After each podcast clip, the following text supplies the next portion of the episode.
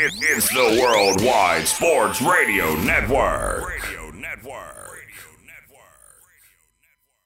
Because that's the bottom line. The Stone Cold Simpson. Everybody dies. Because I'm better than you, and you know it. Woo! Yes, man!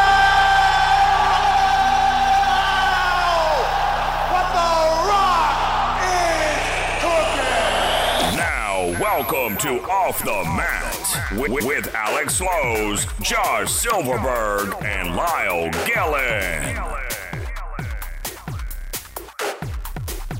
Yes, yes, yes, yes, ladies and gentlemen, we are back here live on the Worldwide Sports Radio Network. This is Off the Mat, the only wrestling talk show here on WWSRN. Joining you again every Tuesday from 8 to 10 p.m. right here on the Worldwide Sports Radio Network. Of course, your host, Josh Silverberg. And I have my tag team partners here with me at this time. I want to introduce them first And sunny, I would imagine, sunny Florida, Mr. Alex Slows. What's going on, sir? Nothing much, Josh. It's been an amazing week. Uh, can't wait to get into all the topics that we have presented for you, the wrestling fans, on tonight's show. Stick with us the whole way through. It's going, it's going to be a special one, ladies and gentlemen. Absolutely, absolutely, and of course, our other host, Mr. Lyle Gillen, the one and only. What's happening there, boss? Oh, man? one and only Lyle Gillen is correct. So pretty much, we're gonna get to our special guest in a few minutes. But before we do that, we want to basically talk to you. How can you listen to us every Tuesday, and how can you listen to all of our other wonderful shows that we have here on WWSRN? And it's quite simple. You go to the app. Well, how do you download the app? If you have an iPhone, you go to the uh, Apple Store. You type in WWSRN. If you have an Android, you go to the Google Play Store. You type in Worldwide Sports. You click install or download, whatever it is and right away it's at the tip of your fingers and it's all free. You got our free shows, free content, articles, clips. If you want to rewatch and re-listen to any of the shows you might have missed, you could do all that. That's an awesome thing that and an awesome feature to have as well. You take all of that, like I said, and check us out. WorldwideSportsRadio.com is our official website. So pretty much really quick. Um I, I we're gonna get to our guests in a minute. From eight to nine, I will be on. At between nine and nine thirty, I will not be here. I have to help my wife out with something. Um, so I will be back on at nine thirty. Alex and Lyle will take over. Um, God help us all. But that's besides the point. We can save the Uh, show. well, listen, you know, I just have to speak the truth, don't I? We are breaking news, and also you can check us out on Facebook, Twitter, Instagram, YouTube, Periscope. We're on every single social media platform. It is all there for you. We want to get to our special guest because I know his time is very, very, very valuable, and we are honored to have him on tonight. He is one of the biggest wrestling insiders in the country. He is uh, works for Spectrum 360 Sports. He is reported there, and he's the host of Living the Gimmick as well. Ladies and gentlemen, the one and only Mr. John Alba. John, it's Josh, Lyle, and Alex. How are you doing, sir? Man, I'll tell you, you the pomp and circumstances. You don't see that in a lot of places. I guess that's uh, the kind of respect that we dish out in the Northeast there. So I appreciate the love. As a Jersey guy myself, turned adopted Floridian, I appreciate the the pomp and circumstances very much. Hey, listen, man. You first off, I'm going to say it, you work your tail off, and getting you on the show was, you know, it's obvious. It's it's a challenge to get guests on for sure, but you're you are beyond busy. Everything you're doing, you know. Um, so it's an honor to have you on. I mean, look, Lyle missed an out on the Ranger game tonight. He he couldn't miss. Yeah, I He did. said he had to. He said I have to be on on this one. Well, I appreciate So, it, Lyle. Thank you. you know, I- um, I mean, the, when I think of the New York Rangers, I think of Adam Henrique for some reason. I mean, um, so you're something else. You know that. keep in mind, I'm a, I'm a sports know reporter. I'm a sports reporter first before I cover anything else. So just keep that in mind here, okay? I know why you're bringing up Adam Henrique's name, so we're off to a great start. Thanks, John. I appreciate that. Um, I suppose you're going to say the next it's over, right? By Doc afterwards. You're going to do that quote too afterwards as Uh, well. listen, Doc Emrick, as as a as a broadcaster, Doc Emrick is uh, just one of the absolute best to ever do it. And regardless of whether he was calling something for your team or against your team, uh, I miss hearing that guy call sports. Absolutely. No For doubt sure. about that.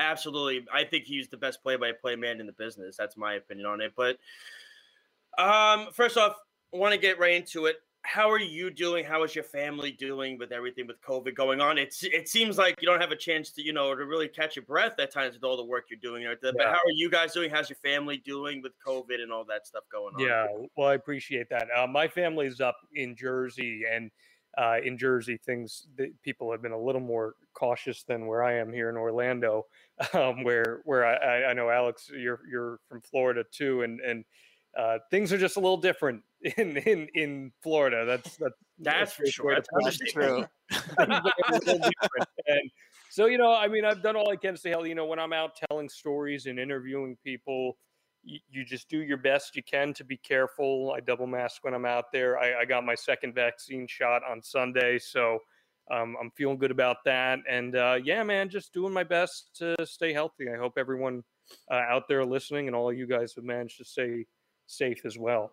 Absolutely, we're doing the best we can for sure. Um, I know, I, I got my I got my vaccination as well. Alex, I believe you did too, and Lyle, you're in the process of it as well. If you, I have, have one shot. You got one shot already, so you know we're all just taking you know taking the initiative and trying to get back to some semblance of normalcy. But speaking of normalcy, I mean, it felt like we had some normalcy. Uh, what was it? Two weeks ago, you were at WrestleMania. You were at WrestleMania 37, and we've had some very mixed emotions on what we thought of the show, what we liked about it, what we didn't like about it. My question, John, to you is you know, we're sitting back watching it on television. We weren't there live, and this was the first big show. Though the it's the first live big show that we. I mean, AEW's had some shows, but they have like 800 fans, 900 fans. I'm talking 25,000 plus mm-hmm. that are at Raymond James Stadium. You know, like I said, we we have the semblance of watching it on TV. When you looked at it being there live, is it somewhat of a different perspective on what you thought of the show than maybe what we might have thought about it? Because again, I think being there in person rather than watching it on TV is kind of a different way of looking at it. Yeah, I, I think the ambiance and the aura is something you feel much more tangibly when you're there in person. Obviously, it's weird because as someone who is a sportscaster, you know, I've had the fortune of covering the NFL playoffs, the NBA playoffs. You know, I've, I've been to these big events, and you take it for granted just what these atmospheres are like. Like you, you take for granted what it's like to, and you guys are all sports fans, so you know what it's like to be mm-hmm. in an arena or to be in a stadium with twenty thousand people around you.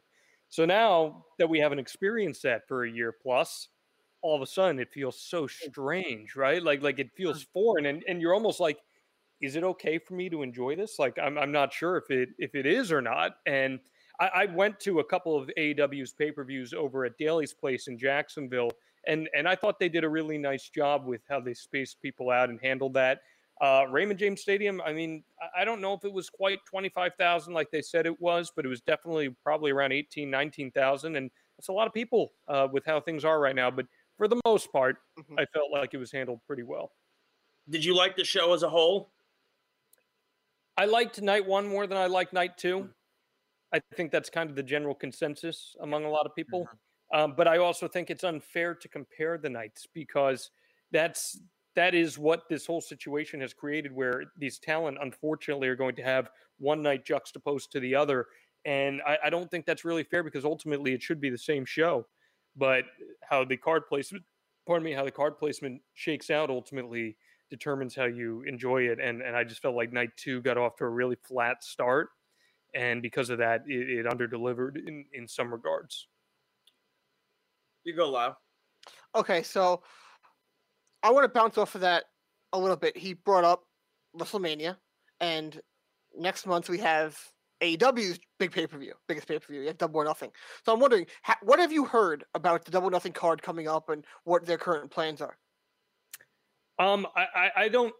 So when I cover pro wrestling, I, I want to make this clear. Like, yes, I do hear things about story stuff and and all that, but um, my priorities when covering pro wrestling are more the hard issues of pro wrestling. So, uh, the COVID outbreaks in Florida that we had during this, the uh, involvement of the government in WWE, um, you know breaking down conceptually pro wrestling at its core. I work on the independent scene. I'm a manager Yeah. on the independent scene, and I broadcast on the independent scene. So I'm very respectful of creative plans, and you know I, can editorialize and add how I feel about certain uh, creative plans. I don't like to spoil too much from what I know. Um, I think the main thing that AEW is building right now, because they've got still six weeks until this pay per view, Yeah. I think that that that blood and guts match is really what they're going to prioritize building to on May 5th, I believe it is, at Daily's Place. And it's really interesting when you bring up blood and guts because I, I've spoken to a lot of individuals in AEW who felt like that March 14th, 2020 show that was going to be at the Prudential Center in Newark. They felt like that was going to be the show that that Blood and Guts was going to be on that. They felt like that was going to be the show that was going to take AEW over the top and bring them to numbers that would be comparable to Monday Night Raw uh, by the end of 2020. Obviously, we know that wasn't meant to be. So I'm really curious to see how they start to build that double or nothing card. One, but two, the effect that Blood and Guts has on the AEW viewership uh, in the weeks to come and the weeks after that. And if you look at what the ratings did last week, you can make an argument that after Blood and Guts, that show could make them comparable to the Monday Night Raw current viewership, which is since the pandemic started, it's went down the toilet. But you, you look at where it's at, they could definitely get up there and become pretty close to that 1.7 to 1.9 range that they've been in. Yeah, it's going to be hard for them to do that because, listen, aside from last week, AEW has pretty much been floating around 700 to 900,000 more or less. So I, I had thought that Q3, quarter three would probably be a good place for them to get to to just average around a million viewers. But then we saw what happened last week where they did 1.219 million. So I don't know how sustainable that is right now because keep in mind, that's the immediate curiosity of the NXT audience that switched over. And it was very tangibly the NXT audience that switched over. Mhm. So I'm not entirely sure if they're going to be able to sustain that right away. I'm curious if they will, because if they will and they continue to build on that, then yeah, I don't think it's too out of the realm of possibility to suggest by August, September, October, maybe we're talking about AEW being in that 1.6, 1.7 million range where you are doing numbers similar to Monday Night Raw. Alex, you're up, man. So, since we're talking about ratings and ratings comparison, how do you compare the WWE Raw and SmackDown main roster ratings now versus six years ago? Because six years ago, they were almost at 7.08 million viewers on both shows. Does the WWE need fresh faces on their main roster, in your opinion? Because I feel like with the roster they have now, they're not getting they're not pulling in as much audience they're not getting a, uh, a big enough audience with their storylines and how fans react to those storylines Yeah, I mean, I'd say about six years ago, it wasn't so much seven, eight million. I, I think it was probably a little closer to three million, three and a half million, which is still substantially bigger than what we're looking at right now. You know, when you're talking about seven million, eight million, you're more talking about like 2002, 2003, 2004, and and coming off that heyday of the Attitude Era into the Ruthless Aggression Era. But uh, as far as fresh faces, fresh faces, I'll get it out. I've got Invisalign in, so it, you know it screws with me a little bit, but uh, um, but as far as the fresh faces go, for me, it's not so much fresh faces as it is consistent, protective booking. You need to find a way to protect those talent and book those talent in a way where their positives are enhanced and their weaknesses are hidden. Take a look at, I'm going to give you two examples here. Drew McIntyre. Drew McIntyre had protected booking where he Mhm. was booked as a superstar and as a top guy who didn't lose. And when he did lose, it was because the odds were stacked against him. And he elevated himself up the card. You then, on the flip side of that, look at what happened with the Hurt business, where Cedric Alexander and Shelton Benjamin, their positives were being accentuated and their weaknesses hidden by what MVP and Bobby Lashley were bringing to the table for them. And then you pull them back for seemingly no reason. And therefore, that talent that was starting to get over, even though Shelton Benjamin is 39 years old and has been exposed forever, those talent were starting to get over in this role. Now all of a sudden you're reeling back. yeah you're decreasing their momentum pretty much Right. It's start stop booking. And that is the problem. In my opinion, that WWE's main roster has had. Not so much a talent, because I think right now, in ring talent wise, it's some of the most talented individuals Yeah. they've ever had. Yeah. I want to know what is it that got you into this, you know, professional wrestling itself? What is it that drew you to it? I mean, we all have stories about what got us interested in it. My my mother takes full responsibility as to why I am the way I am today with wrestling, and my wife blames her for it. Um, but what got you into wanting to, you know, lock into to, to wrestling? What is it like a wrestler that got you excited to watch every single night, whether it be Saturday night when I did Saturday night's main event or whatever it is? October 5th, 1997, I saw this guy rip a door off a Hell in a Cell. His name was Kane, and I was hooked ever since then. Just happened to be watching at a neighbor's house. I was a young kid. I was five years old, something like that. Mm-hmm. And I was so enamored with it. And I thought it was the coolest thing ever. And I, I was hooked. And then The Rock just grabbed me. And from that point on, I, I- had a brief period around 03, 04 where I kind of dabbled out. But uh, then once Eddie passed, I was really back in and haven't looked back since. And then working the independent scene has just made my love grow even more and the appreciation that I have for pro wrestling. That brings me to I, I want I'll let God go in a second, but now you got me excited because I really want to ask this question because this has been brought up so many times. This wasn't even a question I was even going to ask you, but now you should you brought up Kane's name. Do you find the Undertaker Kane storyline, in your opinion, the greatest storyline ever told in wrestling history? I don't know if it's the greatest storyline ever told, but it's certainly one of the most compelling, right? You couldn't look away uh, as it unfolded, and there was genuine mystery to it.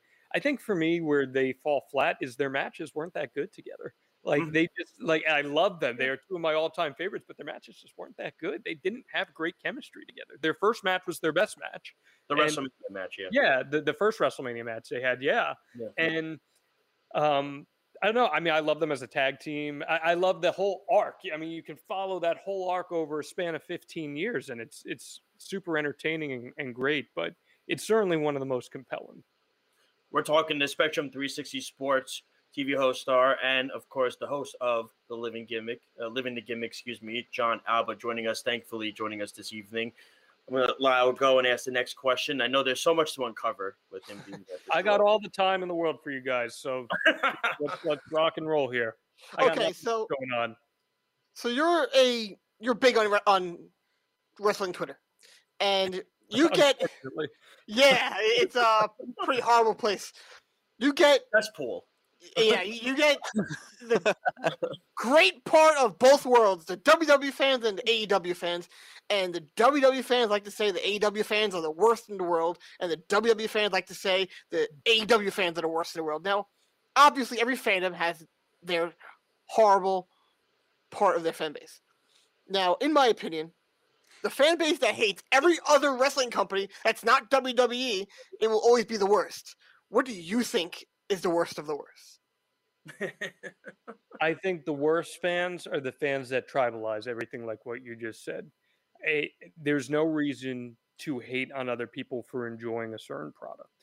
Um, you can be critical of a product and not like a product, uh, or you can be critical of other fans for making excuses for a product. I think that is a fair assessment to make, but there's no reason to have all this tribalism. If you don't like something, don't watch it. Yep. If if you do like uh-huh. something, watch it. That's great. Right now, even though the pro wrestling audience as a whole is lower than it's ever been, there are more quality places now to work than there's ever been. Yep. And that's good for everybody. That means if you like one style of wrestling, you can watch that.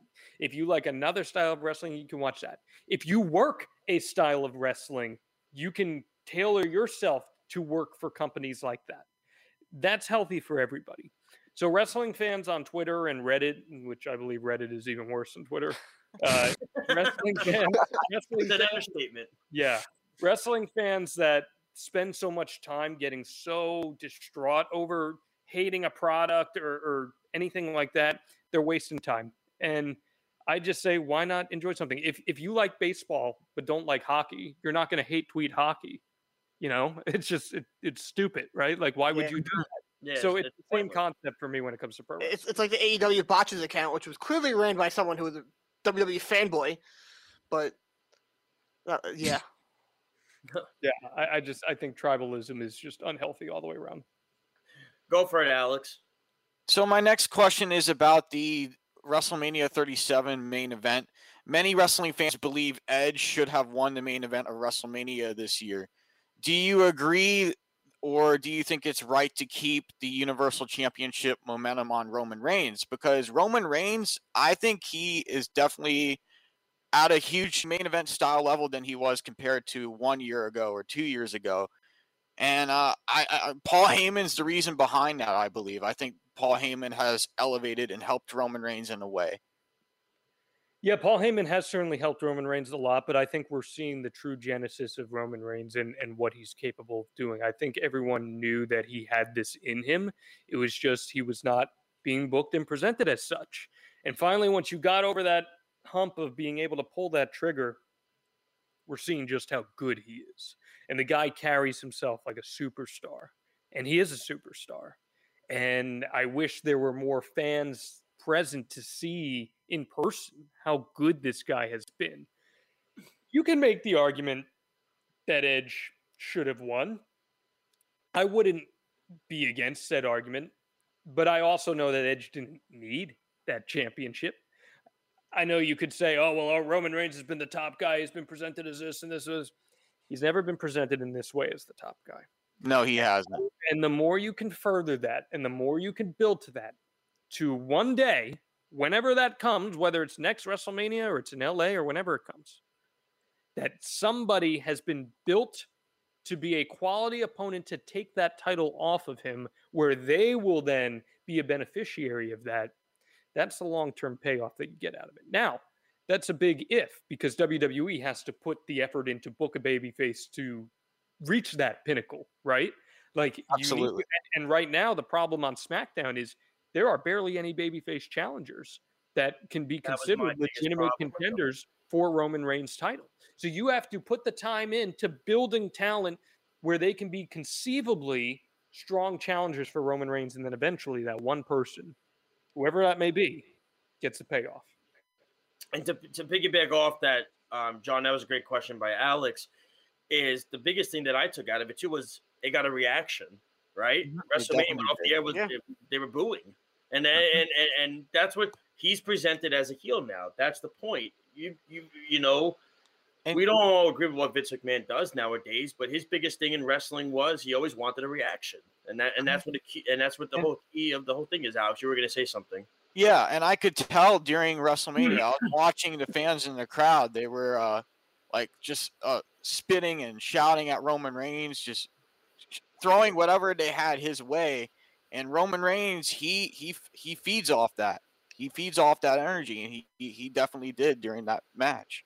Yeah, and I think that there were probably some people out there who were just like, I hated that because LOL Roman wins. That's how it always is. But it's a different kind of Roman Reigns we're seeing right now yeah. where absolutely for me at least it doesn't feel like LOL it's not the same. Reigns. No, right. it's not. Exactly. You you said about John about baby faces on SmackDown not there being enough for Roman. I'm to counter that back with you with Raw because other than Drew, who is somebody that you see can really challenge Bobby on, on on Monday Night Raw. And I'm listen, I love Drew McIntyre.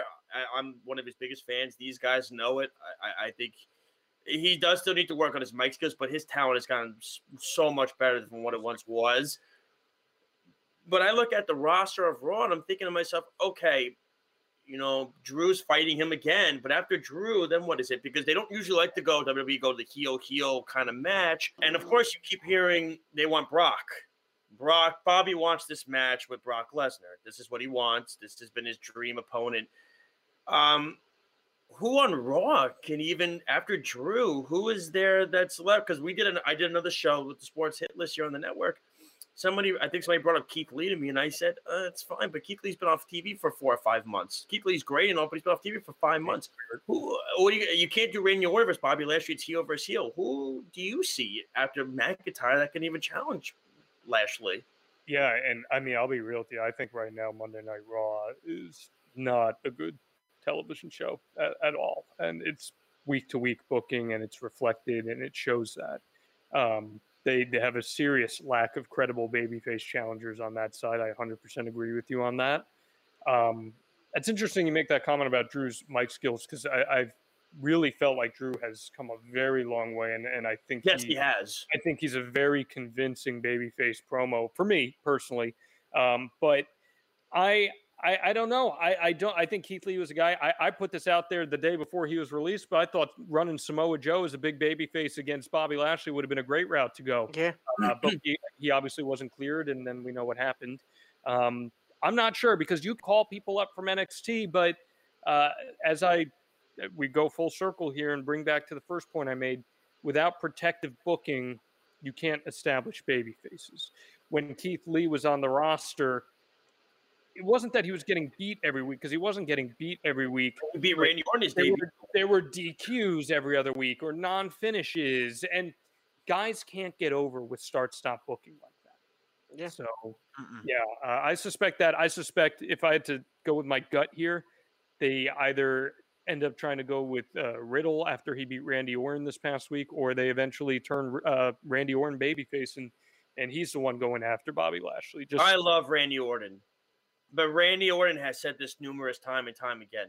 He does not like being a face. He loves being a heel. And he's best when he's a heel. He's certainly best. He is, He's such a and he brought it up on the on the, the Stone the sessions. What's it? The Stone Cold show that he did. He said, "I'm such a net." Like Austin even asked me, he goes, "Do you find it hard being a face heel, face heel every single?" He goes, "I'm such a natural heel. It, it, it, it, I thrive being off of that because I always do the, the when I was the the legend killer character, it was the most hated character in wrestling. And he's not an egotistical guy, Randy. He was dead honest because he was.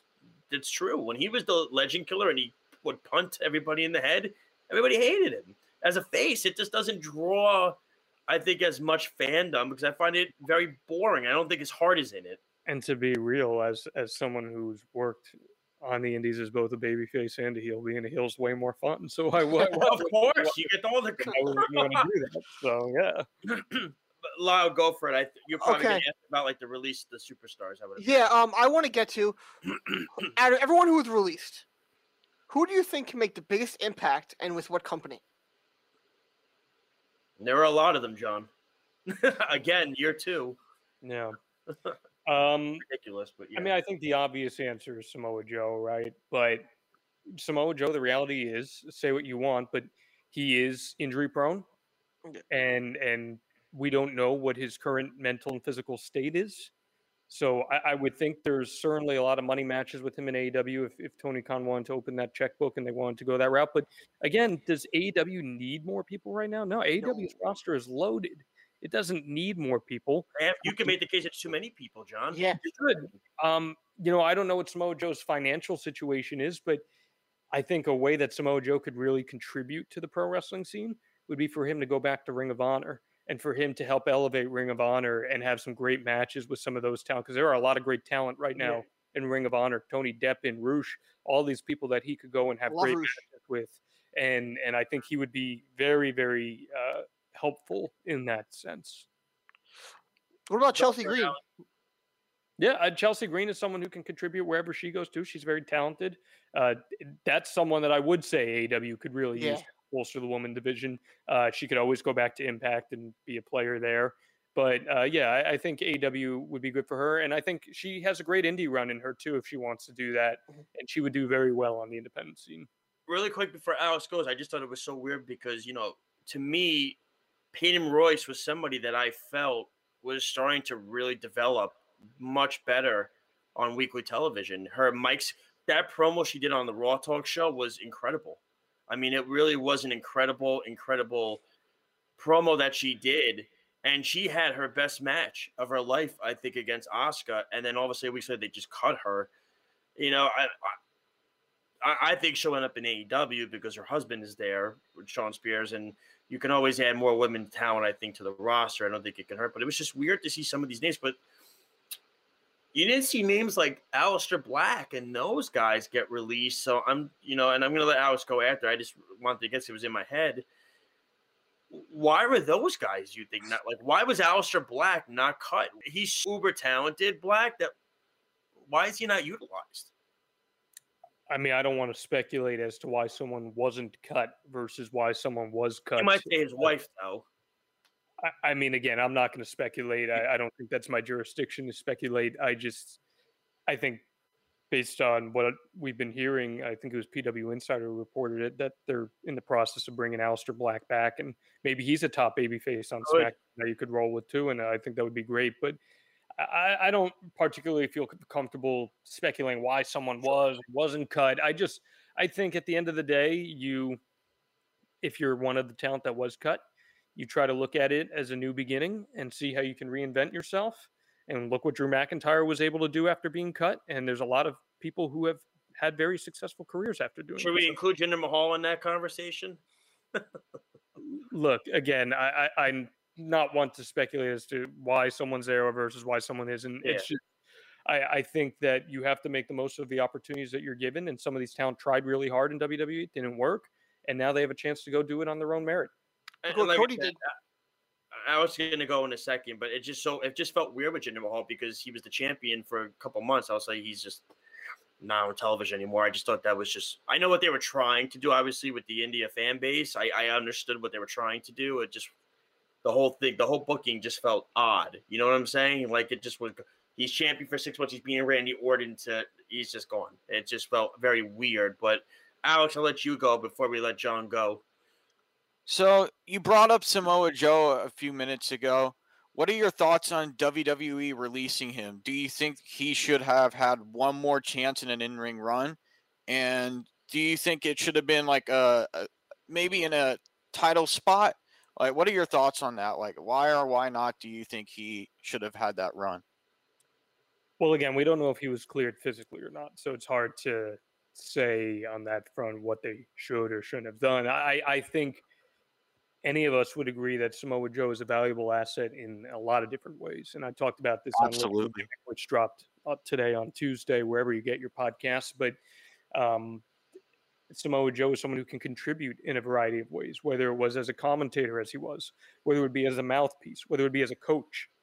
I think those things all together show what Samoa Joe's value was, whether it was in ring or not. So I was surprised, and I'm pretty curious to see what he does because he's got a lot more in the tank, whether it's in the ring or not. And I think he can be a very valuable commodity for anybody that brings him in in a multitude of ways. I like I. I absolutely agree. I, I liked him on commentary. I thought he was great on commentary because he brought a different aspect into Brought realism. commentary. The realism, yeah. He brought in just a different variety of things when he was on the mic next to Michael Cole, and it, it, it it added more fuel to the flame. Yeah, and and he's a he's a very talented individual who I have no doubt will find a way to be successful with whatever his next endeavor is. John, we want to thank you so much for joining us this evening, man. We really appreciate it. Again, we know how busy you are. Uh, let the fans know, of course, how the how they can reach you on. no- I don't know if you want them to with Reddit and Twitter and stuff like that. you, gotta, you gotta, you gotta uh, give it out to the fans and everything like that for sure. And again, we don't want you to be a stranger on this show either. We'd love No, to have you back, especially sure. when we, we have our one year show coming up in the next few months. So we'd love to get you back on at that time as well to get you. You know, we're gonna have so many guests. You know, we have so many hosts, um, guests, people coming on that are going to join us, and we'd love for you to join that show. Um, how can the fans reach you out on social media?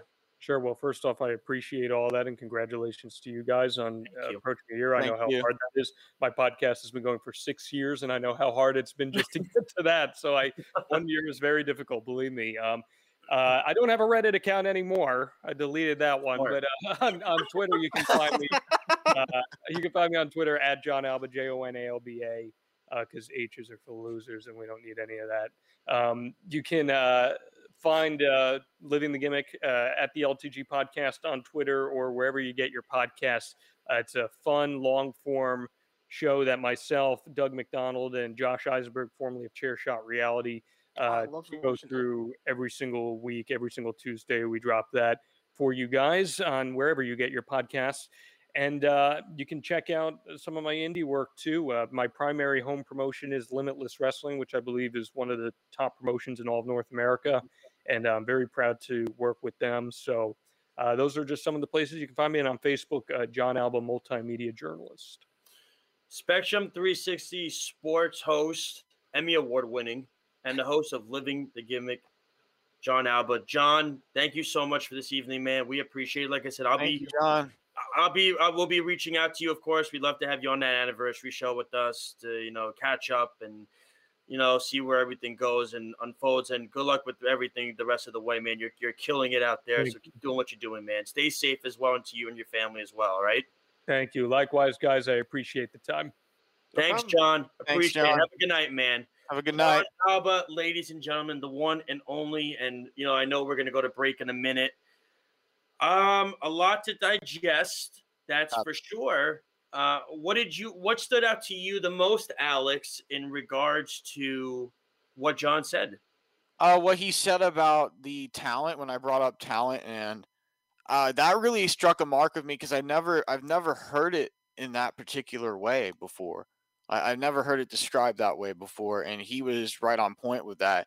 He, it- it was, it was, it was pretty interesting, and I, I, I also loved how he touched on, uh, th- that how, how WWE compared to uh, their ratings now from a couple years ago how they're they're trying to improve you know? Yeah, um, I thought that he made some very good insights on what is currently wrong with the main roster, which a lot of us see, and he pinpointed it pretty perfectly on what's wrong with Raw, um, and what they should really need to do. And it's going to be, it's going to be interesting what they do in the future because they're going to have fans back fall, late summer. Um, I'm basing that off of what AEW is projecting to do with them, and I assume WWE would follow suit. Uh, who is going to be breaking out with that live crowd? Because that matters. If you have a live crowd, it's and you can sometimes get over easier, uh, and that could also help Raw get a baby face. absolutely Josh. josh i i gotta ask you what did you think about him uh about his comparison with uh how talent how talent is built around like his description on that Well, I think he he said it perfectly. I, I- it's all about proper booking, right? absolutely That's yeah what it comes down to. And I know we we complain about certain situations, um, and It's just everything. And pro- by the way, the fancy call is 203 903 8271. It's 203 903 8271. The fans can chime in and call as well. I didn't have the Facebook page open uh, while John was speaking, so I should I should have had that uh, on. Um, you know, I was listening to everything you said. I was just taking a um, what is it? Um, Arrow had to talk to me for a second. Our CEO here at the network had to talk to me for a second. Um, but he talks about the proper booking and the proper style that it has, and there's a reason why they do what they do. Do we like it all the time? No. No. But that that's the thing, and we need to understand that they're doing this to keep characters afloat. They're keeping their They're trying to keep well, superstars afloat. They're trying to make them look good and keep them keep their momentum strong, so that they're not easily written off TV. That's exactly it. And, and you look at it in this perspective, and I agreed with him on the whole fan base perspective. If you don't like WWE, don't watch WWE. If you don't like mm-hmm. AEW, don't watch AEW. Who cares? I, I, I'll tell you this.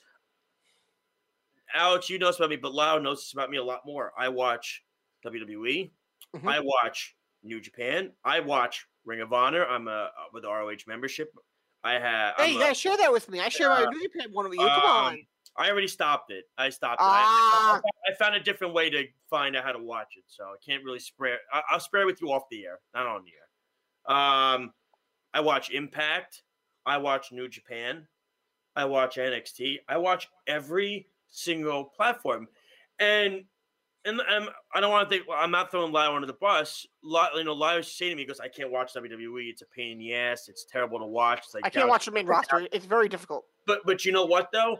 The reason why I watch it is because I like to get different perspectives on what I'm watching and what I'm talking about. So that way I could see it on on on the screen and I could see it is what they're doing and I want to know what is everybody complaining about. Mhm. Now I see why they're complaining about. it. That's why listen, do, can I sit through the full three hours? There's times when I choose I change the channel. Of course there is. Everybody does, but I watch it because I like to get a different perspective of why does everybody hate Raw so much? Why does everybody hate SmackDown so much? Why does everybody hate Dynamite so much? Why does everybody hate Impact so much? I I, I want to get a perspective on every single show and see what it is that there are positives because there's always going to be whether there's a bunch of negatives there's going to be some semblance of positives. There always is there's Mhm. always will be. It's a three hour show. There there will be some sort of it and i like to get a certain vision of what it is that everybody is talking about before i start arguing with something because when i argue something with somebody i need i like to back up what i'm saying Uh, you know what I'm saying? If I'm not watching it, I can't argue it because no. I'm not watching it. So if I'm not watching it, I can't argue it. So that that's why I watch what I watch. That's why I I love I, I live and breathe wrestling. Um, we know I do the sports loudmouth with Aaron's and, and Speedy. You could Speedy if God you want to find out, you know, Speedy, you know this. Um, when Arrow first met me, um, if Speedy ever wants to get on the screen, when you know, um, uh, Speedy, you know this, and Arrow's probably told us. See, the first time Arrow met me, he thought I was just a big wrestling fanatic. He had no idea what a huge sports fan I am. At the same time, I am a wrestling fanatic. I watch all different platforms. Speedy, is that not true? That's what Arrow thought. Very much so. I remember yeah, it that. is. I He remember thought I was yep. just a straight wrestling fan, no other sports. But before we do go to commercial, uh, there was one question I didn't ask Jo- uh, John, but he he touched on it a little bit Mhm. when he hinted at that uh, WWE doesn't really need fresh faces; they just need like a better a better caliber superstar. They need somebody with a better build up. And one of those people that I was going to mention was Adam Cole.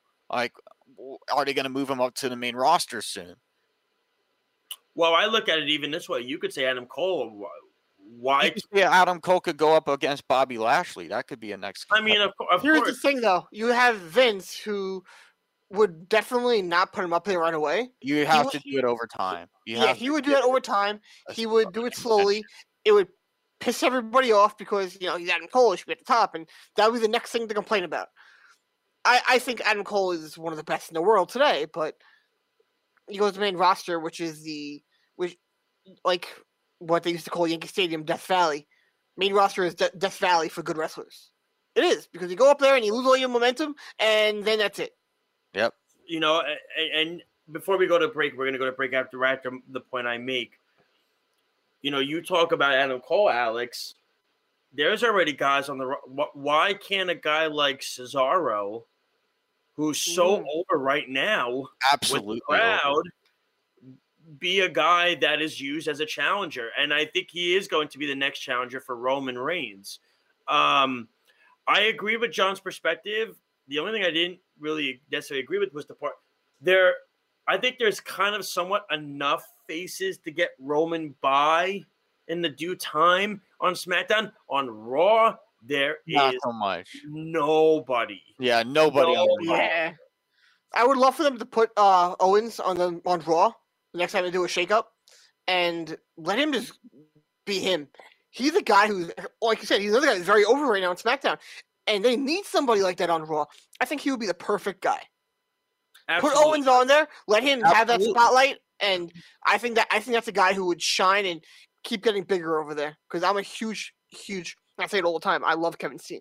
There is one topic I do want to discuss, and I yes, talked, sir. What is that topic you want? I talked, I, I've talked to Josh briefly about it before the show, Yes. and uh, the rumor was that uh, Batista was going to make a wrestling return, and he actually denied that and uh, Mhm. coded that out. So Good. So how do we feel about Ryback? He had his poll up there asking what the where the fans thought he should go, and he was a genius and put retire on there. And overwhelmingly, overwhelmingly, it was retire was oh, the winner of the poll. Like, can we all agree that finally, all of wrestling Twitter agreed with one thing: Ryback should retire. Yes, beyond retired. Just we don't want to see him anymore. no, and he's probably going to come on our show now and talk crap to us. And Hey, if he oh. wants to come on, Come on, you're more than welcome Ryback. I don't know if I can legally say that with uh, you not owning your own name. Uh, but yeah, if, if you're upset that we said you should retire, come on on. So really quick before we, you know, because before the nine o'clock hour, I what were we going to touch on now, guys? We were going to touch base on what, Alex?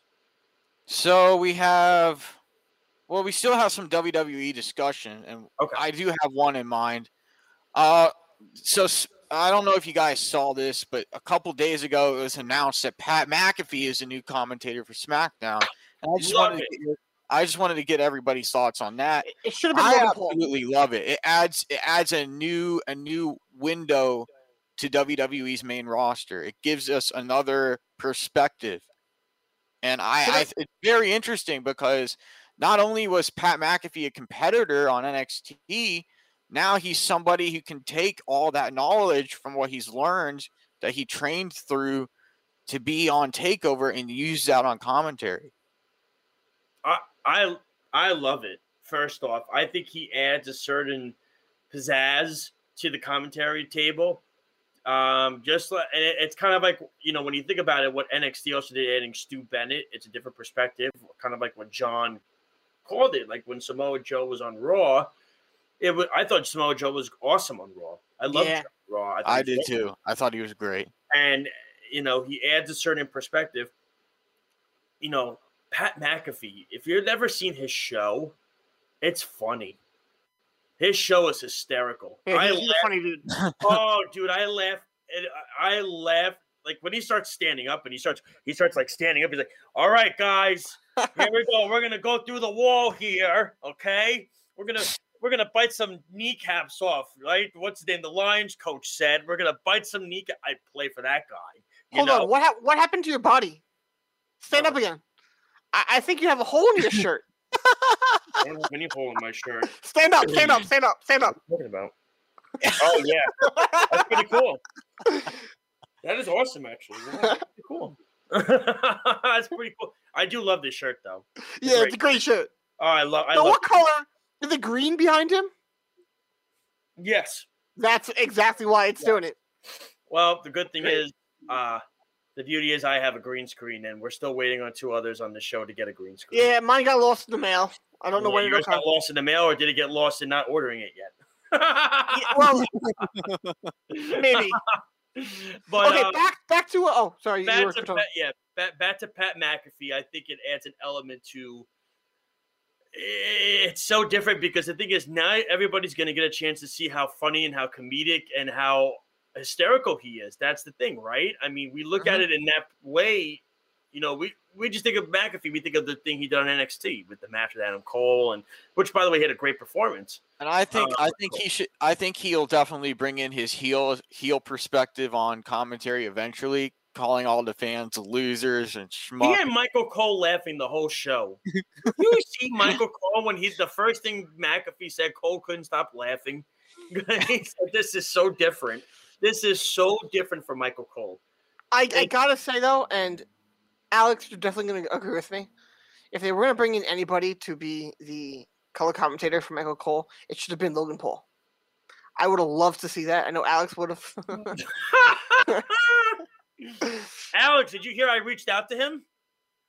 no, no, no. You're thinking of the other one. Um, his brother. It doesn't matter. I reached out to a Paul. He doesn't care which one it is, Logan or Jake. I don't like either of them. If they fell off, if they. Josh, if they We fell should get. if they fell off the earth, I would be happy. Well, listen to this. I, think reached that out to we're gonna He get- wants to come on. He wants to. Oh, fight this is gonna be great. Let's go. Alex, Oh, he wants to no. fight you. Jake It's Paul okay. He, he you, can only win a fixed fight. He can only win a fixed fight. Look you at Alex. That mood changed real quick. That's true. KS, KSI could shut him up. Yeah, KSI could definitely beat him. Jake Paul. He said to me. He said. He told me. He said. First off, he said this Alex Slows kid, whoever this scum bucket is. All right, I'm gonna kick his ass, and then when I'm done with him, all right, all right, I'm take him to his me here. Cashier register through the through the checkout line, drive him through that, and whoop, you know, you know, kick his ass, and then uh, gonna tell him that his mom owes me money from last night. That's what I'm gonna do. That's what I'm gonna say, right, Alex? That's what he told me. Yeah, and you know what? I would pay good money to see that. I have not watched one Triller fight yet, yet, but I, No, that would be something to watch. put him up against KSI and make it a No, Hollywood. no, no, no, a no, no, Hollywood- No, no, no, no, no. I want him. I want Paul versus Slows. That's right. That's what he wants. That's what I want. Alex, what do you? Come on, Alex. You go to the gym all the time. I see your videos. No, no thanks. Come on. Pump that iron, boy. Alex, he's challenging you, man. He wants to talk to you. Look at his face. I don't believe any of that. Show me, show me the message. Show me the message, and then I'll believe it. I'll send you the message. All right, I'll send it to you. I'll send it through. Uh, He's gonna send it. Yep, and, and we're gonna have him on, and he's gonna jump through the computer oh, right. into your living room, Mm, that sounds wonderful. and and he's gonna knock you out with one Is phantom he, gonna, punch. is he gonna start fucking teabagging me?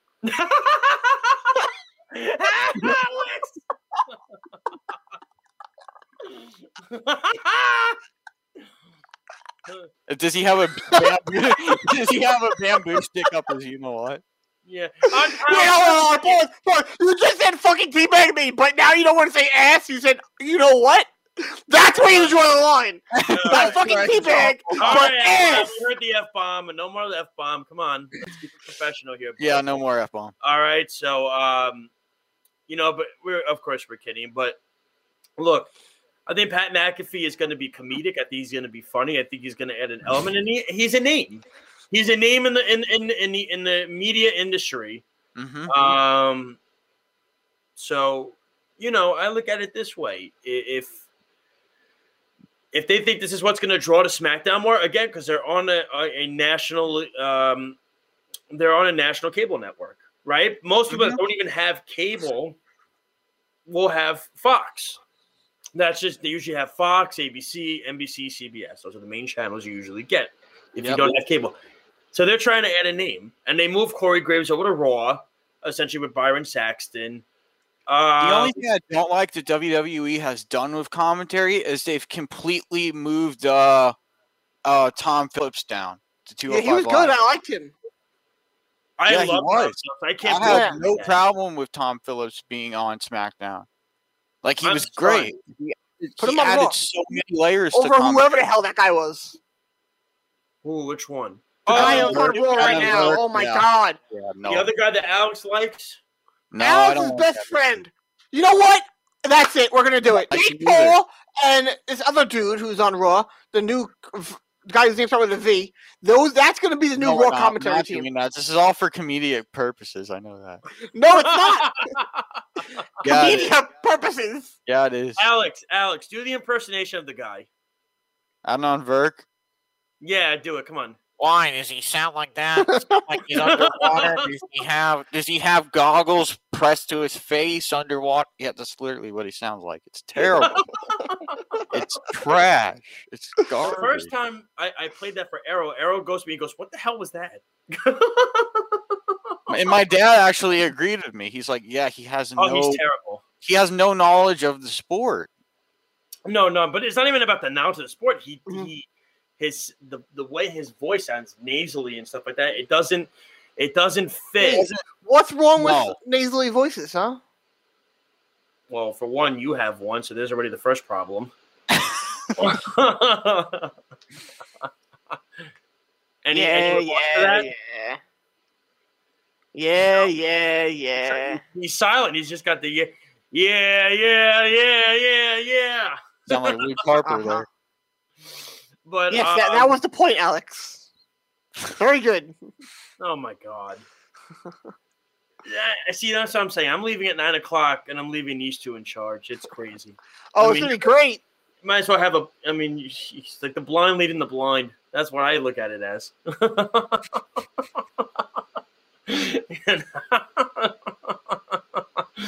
It'll be Uh, interesting though, because we have we still have a lot to cover: AEW, MLW, NXT. Oh, and then we're gonna have at, after nine thirty, we're gonna have an, a special push fire job where we're gonna have those the names out of the hat. Who we're gonna randomize randomize them and pick a name, um, and where we think they're going to end up and why. And I think we're actually gonna be able to get through all of them because we have a lot of time for that, and it, that's gonna be a lot of fun. We And then a special special finish finishing move from me. Oh, because I got a lot to talk about Oh, about special. WX Oh, about WXW. special. So I can't wait to talk to you guys about that and tell you tell everybody how that went because it wa it was great. And uh, shout out to Alpha, shout out to Daniel Mac Shaw for inviting me out again. That was a lot of fun and, and I learned a lot from everybody there. Well, that's awesome. I'm just trying to get. I want to get. I'm trying to get on the uh, the Facebook page so I can see if anybody's. Um. Let's see. Comments, yeah. Yeah, I'm Facebook ready. So, uh, Paul Kesey said, "Mr. Alba, nice to hear you. I'm curious on your opinions on this year's WrestleMania." So we got to that. Mhm. Um. So I mean, look, John gave us a lot of good insight. Yeah, He's- he did. He was very honest.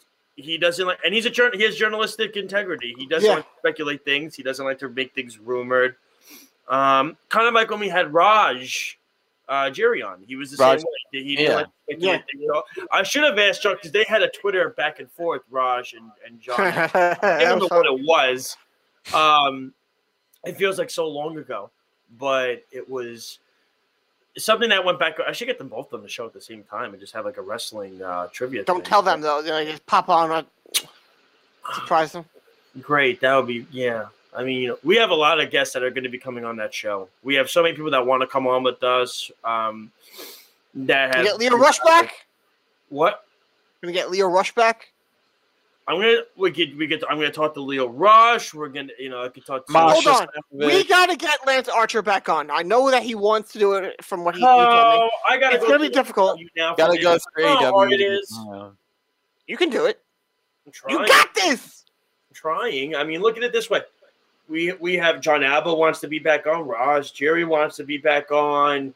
Uh, Kevin Castle wants to be back Phil Stamper. on. John, Al- you know, John Alba wants to be back on. You said him Uh, twice. I did say him twice. Who's the one we had on? Who's the one we had on that one time? Um, Bill? John Draper. John That's it. Draper. We're gonna. He wants to come back on. Oh, we got to get Phil back on. Yeah, we do. Oh my god! I mean, dude, Phil's been an annual on our show. Even before Lyle got here, Phil was an annual on our show. Um, you know, it, it, it's it, it. We'll get Arrow on too. Arrow will come on. Oh with God. You know, trust me. He says the same. thing Arrow when he has to come for the Lyle. He says the same thing when he sees you. He says, "God, I gotta talk to this guy now." You should be. You should feel lucky to talk to me. Okay. Yeah, you sure? you sure about that? Oh, right. Well, I look at it this way. Uh, maybe Speedy could chime in a little bit on who he likes as a wrestler. Maybe it was the Ultimate Warrior because that just got him so excited Hogan. morning to get up. By the way, before we go and before Josh leaves, I would like to remind everybody listening that Hulk Hogan is not the greatest of all time. Yeah. Well, I look at it this way. I had that on the weekend crunch with him a few months back. Um, you'll hear his points when he comes on. You know, maybe he'll come on tonight with us. Dun dun dun. You don't know. Who? Errol. Tell Oh. him to come on from nine to nine thirty. We're losing meant a vital member of Wait, what? hey, look at it. Hey, look at it this way. You know, Errol does add a lot of content, whether he knows the product or not. With wrestling, he adds content. So, because all he has to do is bring up Hulk Hogan's name, and Lyle flips out, and Alex gets a boner. So that's the other thing. So it's exciting, you know. So I mean, you know, uh look at it in that perspective. It's it's it's very simple to get certain people excited for certain things. So, as they say in the wrestling business, you get a reaction. Well, they're both going to get a reaction from it. Loud Alex if Arrow decides to come on. Um, if Speedy wants to send him the stream, but um, so we're going to go to break. When we come back again, I will not be here till nine thirty. Lyle and Alex will will be leading leading the leading the train at this point. I will be back on at nine thirty. We got this. And we will do Yep. push fire job. When these guys come back, they're going to discuss a lot of AEW. They're going to discuss MLW. They'll discuss NXT. And again, at 9:30, we're gonna do some push fire job. When I will come when I come back, there's a lot of big names that are available on the market. Where do we think they're going to end up? What'd you say, Speedy? I saw his thing talking, but he nothing happened. You know, but uh anyway, That's why I call him Slowly Speedy. Okay. Slowly, slowly Petey. Slowly Petey. You don't even know the name you are giving him. No, he's slowly Petey. Oh man! So when he, when we come back, these two are gonna lead it, and I will be back on at nine thirty with these guys. Until then, we'll be right back. This is off the mat on the Worldwide Sports Radio Network. We'll be right back. It, it, it's the Worldwide Sports Radio Network. Radio Network. This is the worst town I've ever been in. No!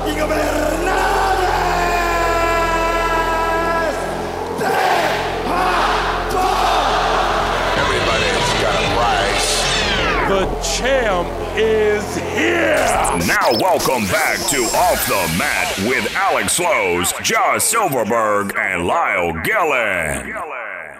Yes, yes, yes, ladies and gentlemen, we are now in our third hour of Off the Mat. I'm Alex Slows with Lyle Gillen here, and Josh will be back at 9:30. But now it's time to get into AEW. But before we do that, if you want to call into the show, the number is 203 903 8271. That's 203 903 8271. Feel free to call in and join the discussion on our topics and let us know what you think and what your thoughts are. Also, follow me on Twitter at Show Slows.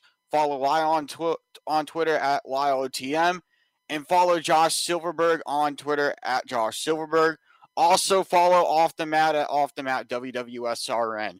And we also have a website, Off the Mat Google website, which you can check out. That link is in our Twitter bio.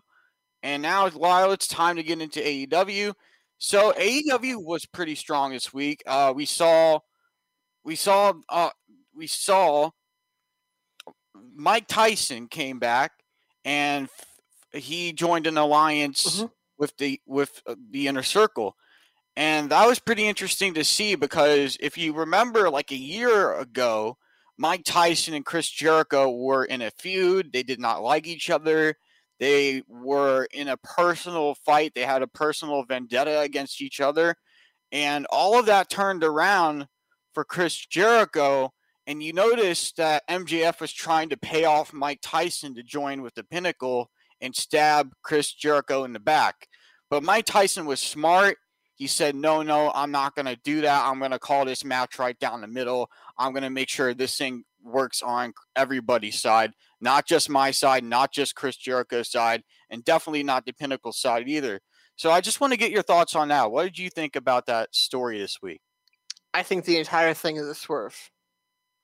I think that what's going to happen is it's going to be like the DX angle.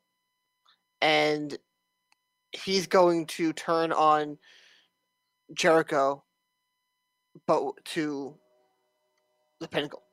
That's what I think is going to end up happening. And I, I, I don't know. I just don't expect it to be Tyson stays there. I don't see much of a payoff for that. If that's how they do it at the end, Ty- then Tyson is going to pull pull a, a stunt on Jericho in the inner circle. what was that?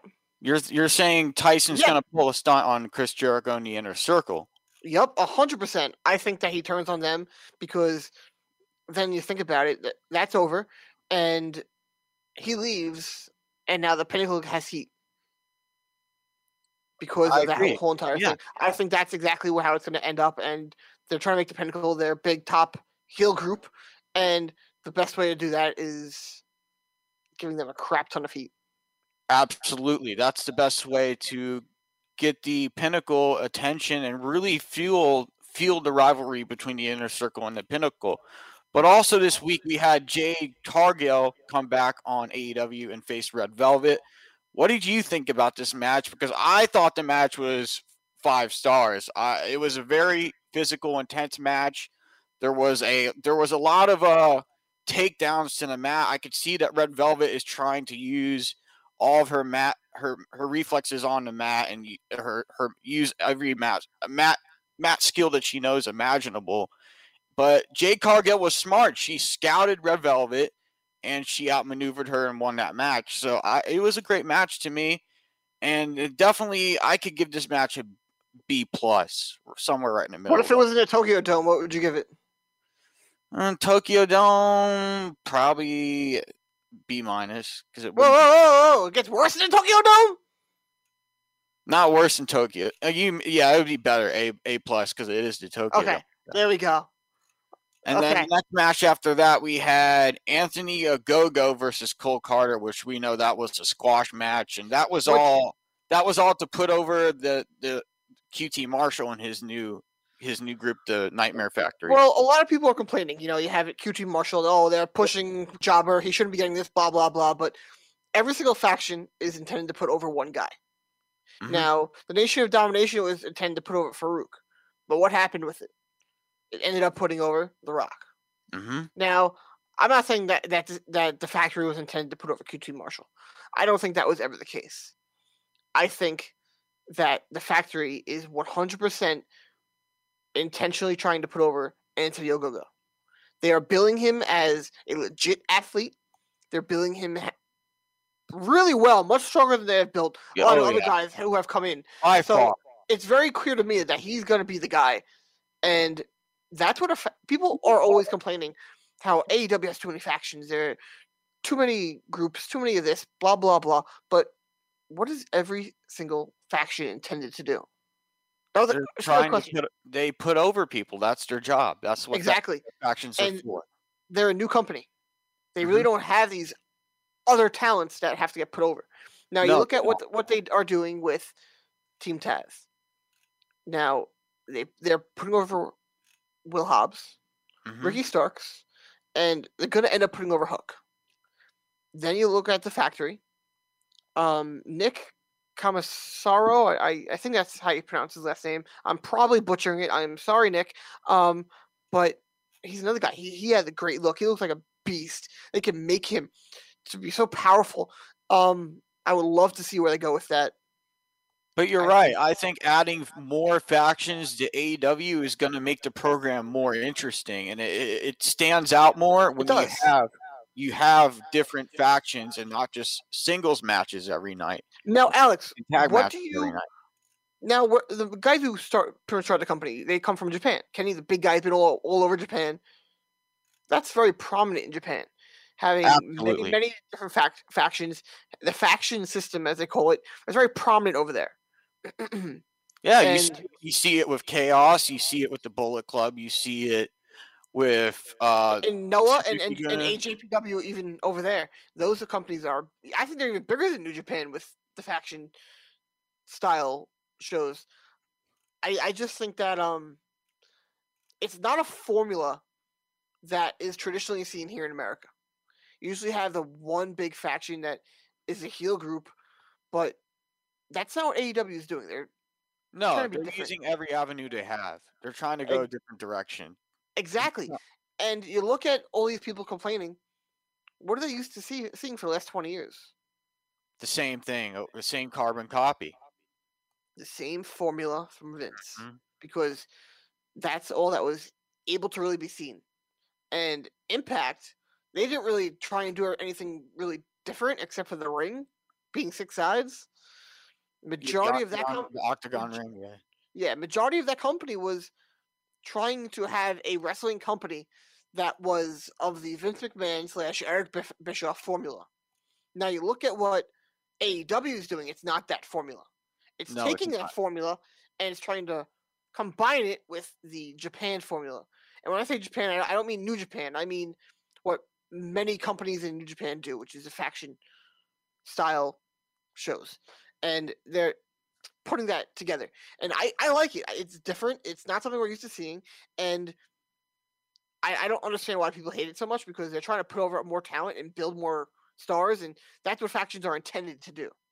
So I really enjoy that.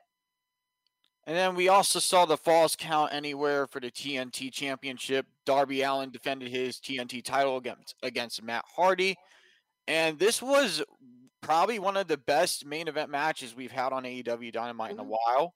Because Matt Hardy comes from an extreme background he, with his brother Jeff, and so does Darby Allin. He comes from a skateboarding background, so he really brings a, a he really brings a twist it with into his character with that. And we saw Darby Allin go back and forth with Matt Hardy in this matchup. Matt Hardy pulled out a ladder towards the end, end of the match, did his signature move from up there. And it, it definitely got people on their feet. There was just so much happening in this match. and it's definitely definitely going to be rem- uh, uh, memorable. And as Josh always says, everybody remembers the finish to the match, and the finish to this match was Darby went off up Well- went off above the announcers table and dove off that end and took out Matt Hardy to win the match. I don't want to give Josh credit. Okay, we're not gonna do that, Alex. I'll rat Josh out and I'll spoil it for him because he's not here and it's fun for me. He got he stole that quote from Vince McMahon. So which I did not know until you said it. so now anytime he says that, we can call him out and say, No, no, no, no, it's you're stealing that from Vince McMahon, Josh. And he will totally get under his skin and I will very much enjoy it. Because it's very entertaining. But yeah, this match was pretty interesting. Oh, it- it was You great, saw, you saw Hardy's family come out and try to intervene in the matchup, and then Sting came out and prevented that to happen, pre- prevented that from happening. And then I think we also saw we also saw uh towards the middle of the match was it Lance Archer? I thought Lance Archer came out and kind of got in Sting's face, and Sting uh Sting was shocked because Lance Archer said, "You want to see the real Lance Archer? Here I am. This is what I'm gonna do. This is what I'm gonna bring." And I think Sting was shocked to see that because he didn't think he probably didn't think that uh Lance Archer had that capability. You know, when I was reading the reaction of fans on Twitter after that match, and you look look at what's going on in that match. It's not like they're just taking random guys and coming to the ring. If you don't watch the product, that's the image you would have seen. Mhm. And it goes back to what John was saying, where the NXT fan base was coming in and looking in and getting out of curiosity. And out of the reaction of Twitter, I'm gonna fully agree with him on that one. Because people were complaining that it was just chaotic and people were just coming out there and if you were watching, every single person that was out there was advancing uh, the storyline. Mm-hmm. It kept advancing something else that was going on. They kept adding a new layer, layer after layer, Yep. And region after region with that. and if you look at it goes back and i think it's also partially of what vince mcmahon or how he treats his general viewer he treats them like they're stupid as can be because i'm not going to say that the people these people are stupid but if they watched the product and they knew of the product they would have been able They to see understand it. and They I want to I want to give them the benefit of the doubt that they are watching the product. I don't want to automatically assume, oh no, no, you're, you're you don't know what's going on because you're not watching. I want to give them the benefit of the doubt, Mhm. and it's a shame because I think it was very obvious. I wish that other companies wouldn't treat fans stupid because I think that then it would make fans want to think about what's going on more. And I think that's one thing that goes on during an AEW show is you have to you can see so many different things. And if you go go back and watch at Full Gear after Kenny Omega beat, um, no, it was after uh, the Bucks won the title. Kenny Omega, uh, Kenny Omega came out and celebrate them. And then who do you see over at the entrance? Hangman coming out. He looks at his former friends, turns around, walks away. And Mhm. they didn't zoom in on it and make it a big deal. As I re- as I remember, I could be wrong, but as I remember, you saw him in the background coming out and looking over there, and then he left. Mm-hmm. So you, you can see it by paying attention, and that's what element that AEW does. They advance storylines right not in front of your face, but it's there on the screen. They make it surprising. They try to throw you off of it, and they yes, try. To, they do that. to Um, spot take you on a journey with their promos and storylines. th- they do a great job of telling stories, and they, and this is something that I'll say SmackDown does better than Raw. They reward the the viewer for paying attention to the show, and when they advance their storylines, and it's something that I think should be happening a lot more often. Absolutely. I fully, I, I- think it's a great thing because then it's going to make you want to watch more. Mm-hmm. It's exactly. I love how AEW finishes their show. They don't just leave and finish. They leave a cliffhanger. They leave you questioning what's going to happen next. And I Alex, I like that style. I love that style.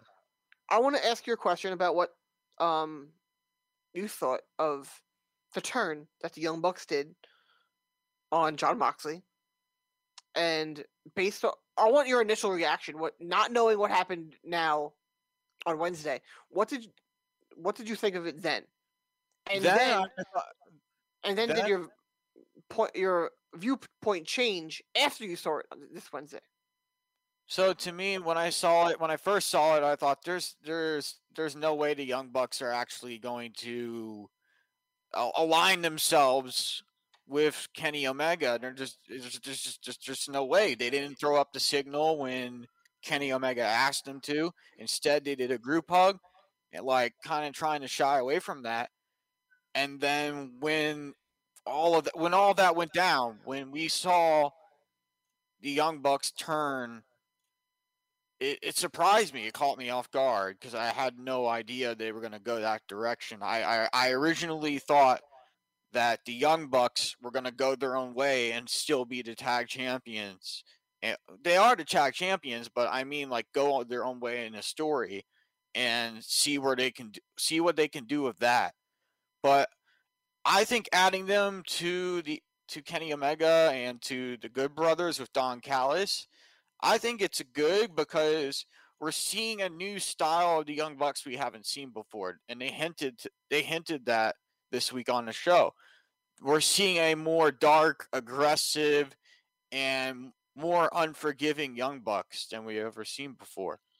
I don't think it's going to be staying like this. I think that they are very much going to be swerving. I still believe that. Um, I think it's going to be a, a, a big pop when they do turn and they show that they were never, never actually they were faking them. it all along. yeah. Yup, I 100% believe that. I am convinced. They were milking it. me- Yeah. You cannot convince me otherwise. I very much believe it.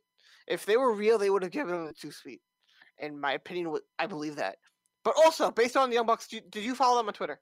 Or well, it's Matt Jackson who runs the Twitter account. I saw the Being the Elite episode where they took their old uniforms and kind of tore them up and threw them in the trash. Did, uh, do, you, do you follow them on Twitter though? No. I if you don't, I would, because what they have been doing with their new bio post has been very very funny every single week. Every day they do it a couple times a day sometimes, and it's very entertaining. They just change it, put outlandish things, and it's very funny. If you don't follow them, follow them. I, I think they uh, are doing a great job with this heel stuff. The Young Bucks are natural heels. They did a great job in Japan, great job in the Indies, great job in Ring mm-hmm. of Honor as heels Absolutely. and I think showing everybody what they can do as heels is gonna be great. And listen, I'm a big Young Bucks guy. I admit it. I want them to stay heels, but I just don't think they will. I think they will be swerving everybody. I like mm. them better as heels. I think they're ten times better as a heel. Oh, absolutely. a hundred percent. The way Absolutely. their gimmick, everything about them is built to be heels. But yeah. But now I do want to get into MLW Fusion real quick. This week we had the IWA Caribbean Heavyweight title match, and Richard Holliday went up against Gino Medina. And Gino had his first title defense, and he beat. Uh, uh, Richard Holliday defeated Gino Medina, excuse me. And, but this match was okay. It, wa- it wasn't what I was expecting. When the match started, I thought Gino Medina was going to get most of the momentum, but it ended up being Richard Holliday going over in that match, which I, I didn't mind. I just felt like the match was too short. The match was, the timestamp here was six minutes and 34 seconds. To me, a championship match like that had to be at least eight to 15 minutes long before ending it. It just felt too short. And then we had the MLW World Tag Team Title match: Los Parks, El Hado, LA Park, and and with and Salina with Salina de la Renta defeating the Dirty Blondes, Leo Brien and Michael Patrick of Aria Blake. Fun fact: I actually commentated an old match for the Dirty Blondes Mhm. for Tampa for Tampa Bay Pro Wrestling. So I know who these guys are, and they're very talented, and they're very good in-ring performers. They have what it takes. But I think MLW is just taking their time with the Dirty Blondes. They're not. They're. I don't think they're ready to absolutely push them to the next level yet. And but putting them against LA Park and Los Parks, uh, definitely shows a side of the in-ring capability that they have, and they showed that in this match against LA Park and his tag team. But LA Los Parks ended up taking the victory and retaining the tag team titles. And then the final match was the ML, MLW National Openweight title match. I talked about this, previewed it a little bit last week on the show. And I said that Mil Muertes kind of stole the title. He stole the title from Alexander Hammer, Hammerstone and pretended to be the true national openweight championship champion. And Hammerstone said, if you want to call yourself the real champion, first you got to go through me. You have to beat me, and then you can call yourself the true champion. So they had a, a title match this week, and match guide rating was 5.57. So that's a high rating for a title match like this. And uh, Alex Han- Alexander Hammer Hammerstone defeated Mil Muertes for the for the victory. And we could tell Salina was not too happy about it. She was really upset about it because uh, she was talking with El Jefe, but about uh, trying to keep the trying to keep the momentum on Mil Muertes and make her make him look good and make Azteca Underground look good. And uh, that that ended up being a disappointment with her because at, when we saw during the show that a agent approached Salina de la Renta Mm-hmm. during an interview, and you saw the agent push the camera away, and we, we all all we heard was Salina talking in Spanish, so we don't really know who uh, El Jefe is, and we still need to find that out. But overall, this was a good show. I'd give it a 8.5 out of 10 for AEW this for uh, MLW this week. Now, speaking of MLW, they're moving to Vice. Yes, they are moving. to got Vice they, they got a TV. They got a new Vice. sign, and I'm Um, very excited. is it's huge for them. Vice Absolutely. is it's going to give them many many um new viewers and much bigger audience of or how do I I want to word this correctly because I just kind of said the same thing. They want to have they have a bigger potential for a bigger audience. Doesn't mean they're going to have a bigger audience, but they're on a channel that can give them a bigger audience and And that's what they the need. chance. I feel like with YouTube and constant YouTube uploads, and it's just not enough build for viewers. It's not enough to get a national attention. You know, I think MLW needs more of that. They need to be on a bigger channel, and now they have that, and now they have the capability of doing that. Yeah, um, I gotta say though, I think one guy who can definitely stand out by being on a network with more viewership is Hammerstone. I think he's so much charisma. He's so talented in the ring. He's a guy I would love to have on the show. Have Josh work his little magic. Um, but yeah, I, I think that is someone who can really become even more of a star. But I, I'm definitely gonna be watching. I really weren't didn't get in the habit of watching as much on uh YouTube. Probably more convenient that way. Um, but yeah, I'm definitely gonna watch on Vice. I have Vice on Fubo TV, Mhm. and I definitely plan on watching. I think it's gonna be a great show, and they- do a great job. And I can't. Yeah, they do an amazing job of storylines. And one more thing I forgot to mention about Alexander Hammerstone and his match. After the match, Kruger put out a promo towards Alexander Hammerstone saying he's not done and Contra is not done with Alex Hammerstone. So there's another there's another avenue they're going here and I cannot wait to see what happens next Wednesday. It's going to be interesting and uh, because I'm wondering what Prince Kruger's going to do. I'm wondering what Contra's going to do. We'll find out. Maybe Alexander Hammer, Hammerstone will team up with Injustice against Contra because Injustice has, Injustice has had their battle against Contra for a while now. So we'll we'll have to wait and see what happens there. But now we have NXT, and this the show opened with Karrion Kross promising a lengthy title reign. And one one person that comes to mind to me for the next person to challenge Karrion Kross for his title, there's actually three people that come to mind. There's there's um Roderick Strong, Kushida, and then and then there's um what's his name? I'm try- uh, he has the glove gloves Dexter Lumis. So those three. He's great. Yeah. He's a great character. He does a great job of the whole psych- psychology of him in in the ring. I like watching him. He's something. He's fascinating. I do think he kind of sailed staled a little bit. Um, I think putting him with the way kind of draws away from his character in Yeah. that storyline. That's because they're involving him too much with the way, and I think they need to shy away from that and they have to go a different direction and keep. They have to do what they did with with him a couple months ago when they put him up against Kushida.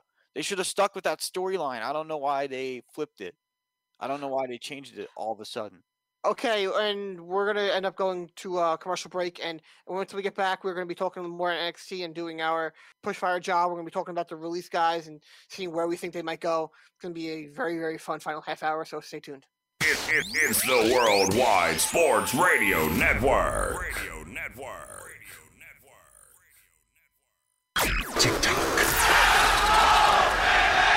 Are you ready?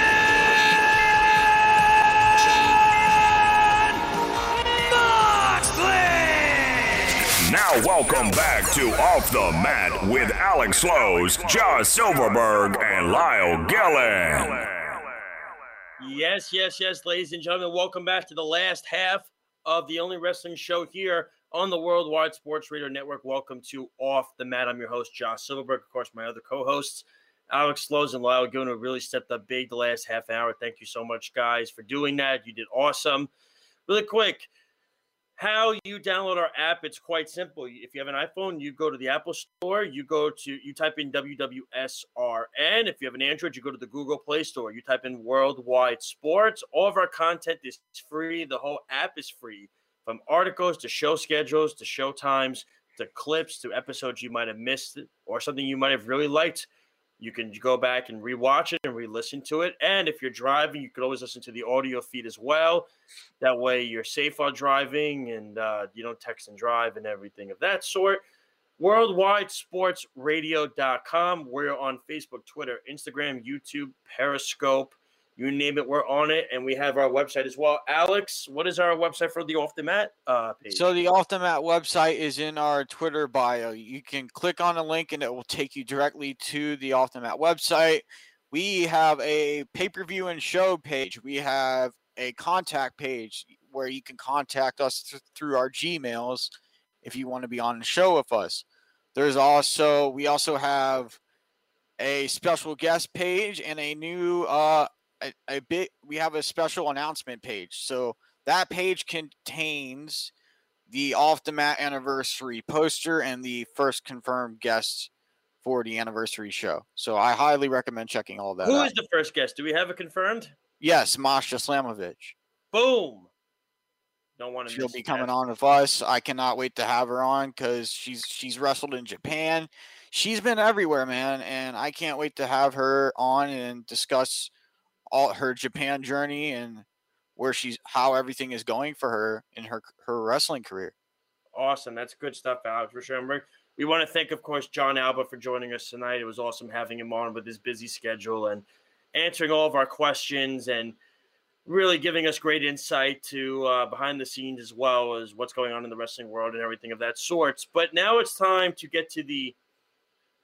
We usually like to call it a fun segment. It's kind of a disappointing segment. We were in the middle of NXT. What happened? We Yeah, were, we- we- yeah, yeah, we- we're gonna we're talking some before we NXT. went For, to Oh, we were in. in A, okay, so you guys can continue it then. I'm sorry about no, that. no, no. You can go. You go. Give your opinion, Josh. Oh, yeah, what 'cause I happened want to with get Josh's opinion on it too, because we saw the show open with Karrion Kross, and I discussed with uh, with Lyle before the break that I think there should be three people to challenge, three people that should challenge Karrion Kross: Dexter Lumis, Roderick Strong, and Kushida.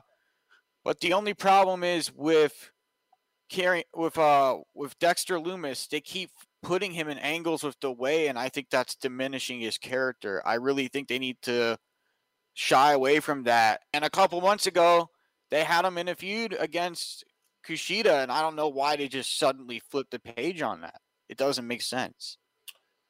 I thought the show as a whole was interesting. First off, Kross's promo was great. It Uh, was.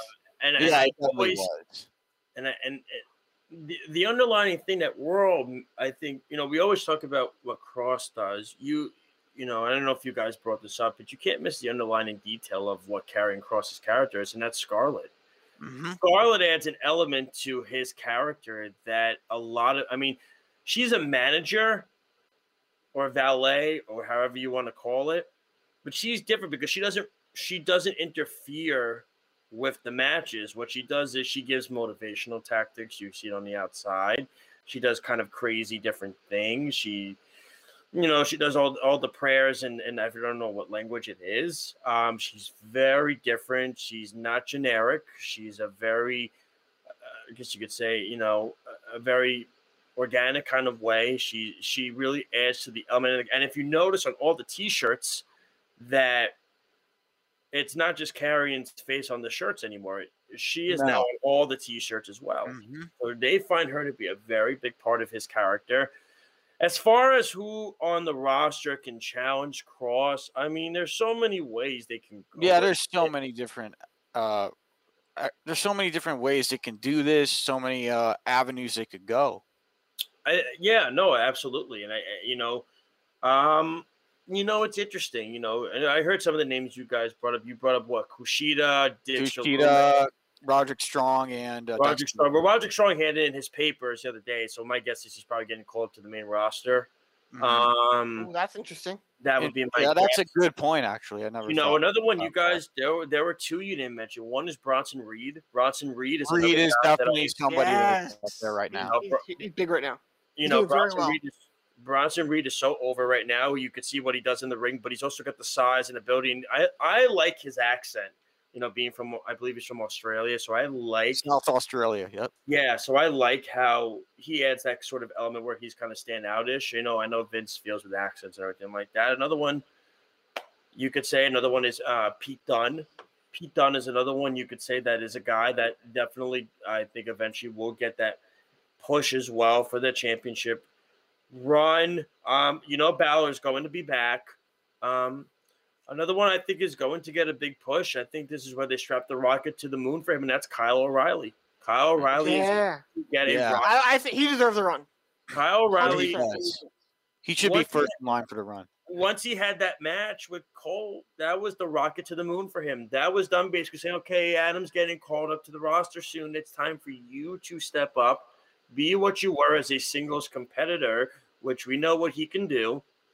You know, so those are the guys that really, um, they they Just the one, the one thing I don't under, understand is why would they suddenly flip uh, Dexter Lumis over and put him in with the way when they were focusing on his rivalry with Kushida? Loomis.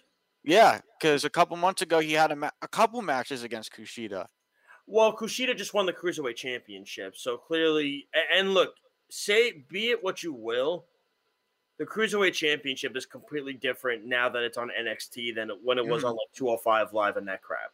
All right, I mean, let's let's let's call it what it is. When Lio Rush held the championship, when um, who was the one that just had it recently? Um, Oh, uh, Santos Escobar. Santos Escobar. Um, they put up excellent, really four star caliber matches. You know, so Mhm. it's not like the cruiserweight championship is just a no name championship anymore. I mean, it's a legitimate thing. Clearly, they're going to go the Ciampa. Um, they're going with the Ciampa Thatcher cha- tag team, which I, Again, I, I Uh, like. They called out MSK in their promo. I, I like it. it. I'm intrigued by it. I think it's an interest. I, I think those two have great chemistry together. They work really well together. I think it's something. Look, those are two guys that I think, especially Ciampa, can work with anything. It doesn't matter what you put in front of him. Tommaso Ciampa can make it work. That's Mhm. as simple as that. I think he's gotten to that point with me where no matter what the rivalry is, we'll see. Another crazy one, and I don't think it's going to happen, but I would be curious if it ever did happen. Why not give Walter a shot? Oh, Why not give Walter a chance against Kross? Why Yeah, not I don't. Go- I think they would have a that little would match. I don't think they would have. unbelievable striking match. Probably the best striking match if they did that, if they decided to book that match. You were going to say something, Lyle? Yeah, I don't think that if they did that match, I can picture it, but I don't think they would ever have Walter win. Um, unfortunately, because I think he he should have an NXT title reign, but I think they they're gonna really try and keep him in UK. Well, he's in NXT now. I Yeah, but he also a- he's also the NXT UK champion, so he's gonna have to go back to defend the title over there. Of course, but at the, you know, you never. I mean, look at it this way: if they ever want to do a title versus title, and the two guys, they're very Another similar. War of the Worlds. You could. What'd you say? They had the World of the Worlds takeover show last The year. Worlds Collide. Worlds Collide, that's what it was. Yeah. Yeah. and they could definitely do that and have them face off. That would be interesting. And it's kind of interesting because you know I look back at the takeovers, and the one we don't really talk about much is the Worlds Collide show, and I thought that was No, we we don't solid show. that tournament off. it was a it was a really good show. And to me, when I look, you know, I mean, uh, there's so many ways that they could go with this. Like I said, I said Bronson Reed is a guy that could be first in line. Pete Dunn is another one that's going to be in line for this. Um, and then I believe I I, I said I Kyle O'Reilly. Those are the three guys that I think of right away that are step of a finger. They're going to be the guys that I think challenge Kross for this. Bow is going to be back in the mix, so you know it'll definitely be interesting for Yeah. sure. But I like the show. Yes. I love the Tuesday night. I love the show. I got I- your I- thoughts on this. better Josh, for before. everybody. I And have what's to her get name your also? opinion on this. What's her name also debuted too? Um, Uh, her name in WWE's Franky Monet now. I love Frank. Her debut in Franky Monet. So for those that don't know who Franky Monet was, um, she was Taya Valkyrie in Yep. Impact. Absolutely. I was going to get to that. Yeah, she was tremendous in Impact. She was. You are, and her and Gonzalez, if they let them fight and let them do their thing, magic. That'd be a in great match. Ma- be great. absolute magic. I Absolutely love- to the top of that. I love Raquel Gonzalez. Why can't they call her Taya Valkyrie? That's bull. Uh, I think it's trademarked by Impact. That Probably could be trademarked by Impact, Is it? Because she, she, I think she used that outside of Impact too. Yeah, but the difference was when she was outside of Impact, she was probably doing like Lucha Underground and like uh, more indie companies. Now that she's in a global company, that they might have just made it a little different. So I think it's just different standards on when they're working with different I, companies. I think that you know, um, it's more of WWE. They want to take certain guys, and if they don't like your name, they're going to change it. Not because of the fact that you already have a name built and they don't really like it. I think it's more of the fact that if they make you a star, they make more money off of it being their name, because then if you leave, they're not going to be looked at as the same person. I get that. And- I, I understand that too. Yeah, it, they're, they're protecting Yeah. their company. I I look at it, and I think if they, they want to make her a star, so if they make her a big star, and then one day she leaves, they're not giving someone a Hulk Hogan again. They're not giving someone this gigantic star off the right off the bat. Hmm. They're they're gonna have a different name, and there's gonna be a lot of fans who might not recognize that name. Kind of like what they did with uh, Alex Zayne. His name from he was going to use his name in New Japan, and they said no, you can't, you can't use that. That's uh, trademark too. Well, one last thing before we get to our push fire job. Um, another interesting person that I could definitely see if he wants to go back to, and I mentioned it to John Alba, and I know John said that you know there's a rumor. I'm I'm I'm curious if Aleister Black decides to go back to NXT. he already did try and decide to go to NXT. They told him no. he might have, but you know what? They let Finn Balor go. Maybe they changed their ways differently, though. But was it because they let him go, or was it because it, from what I remember hearing was that it was planned to originally be short term, and then it ended up being long term? Yeah, Yeah, well, I think I, I think originally that was why they let him go down there.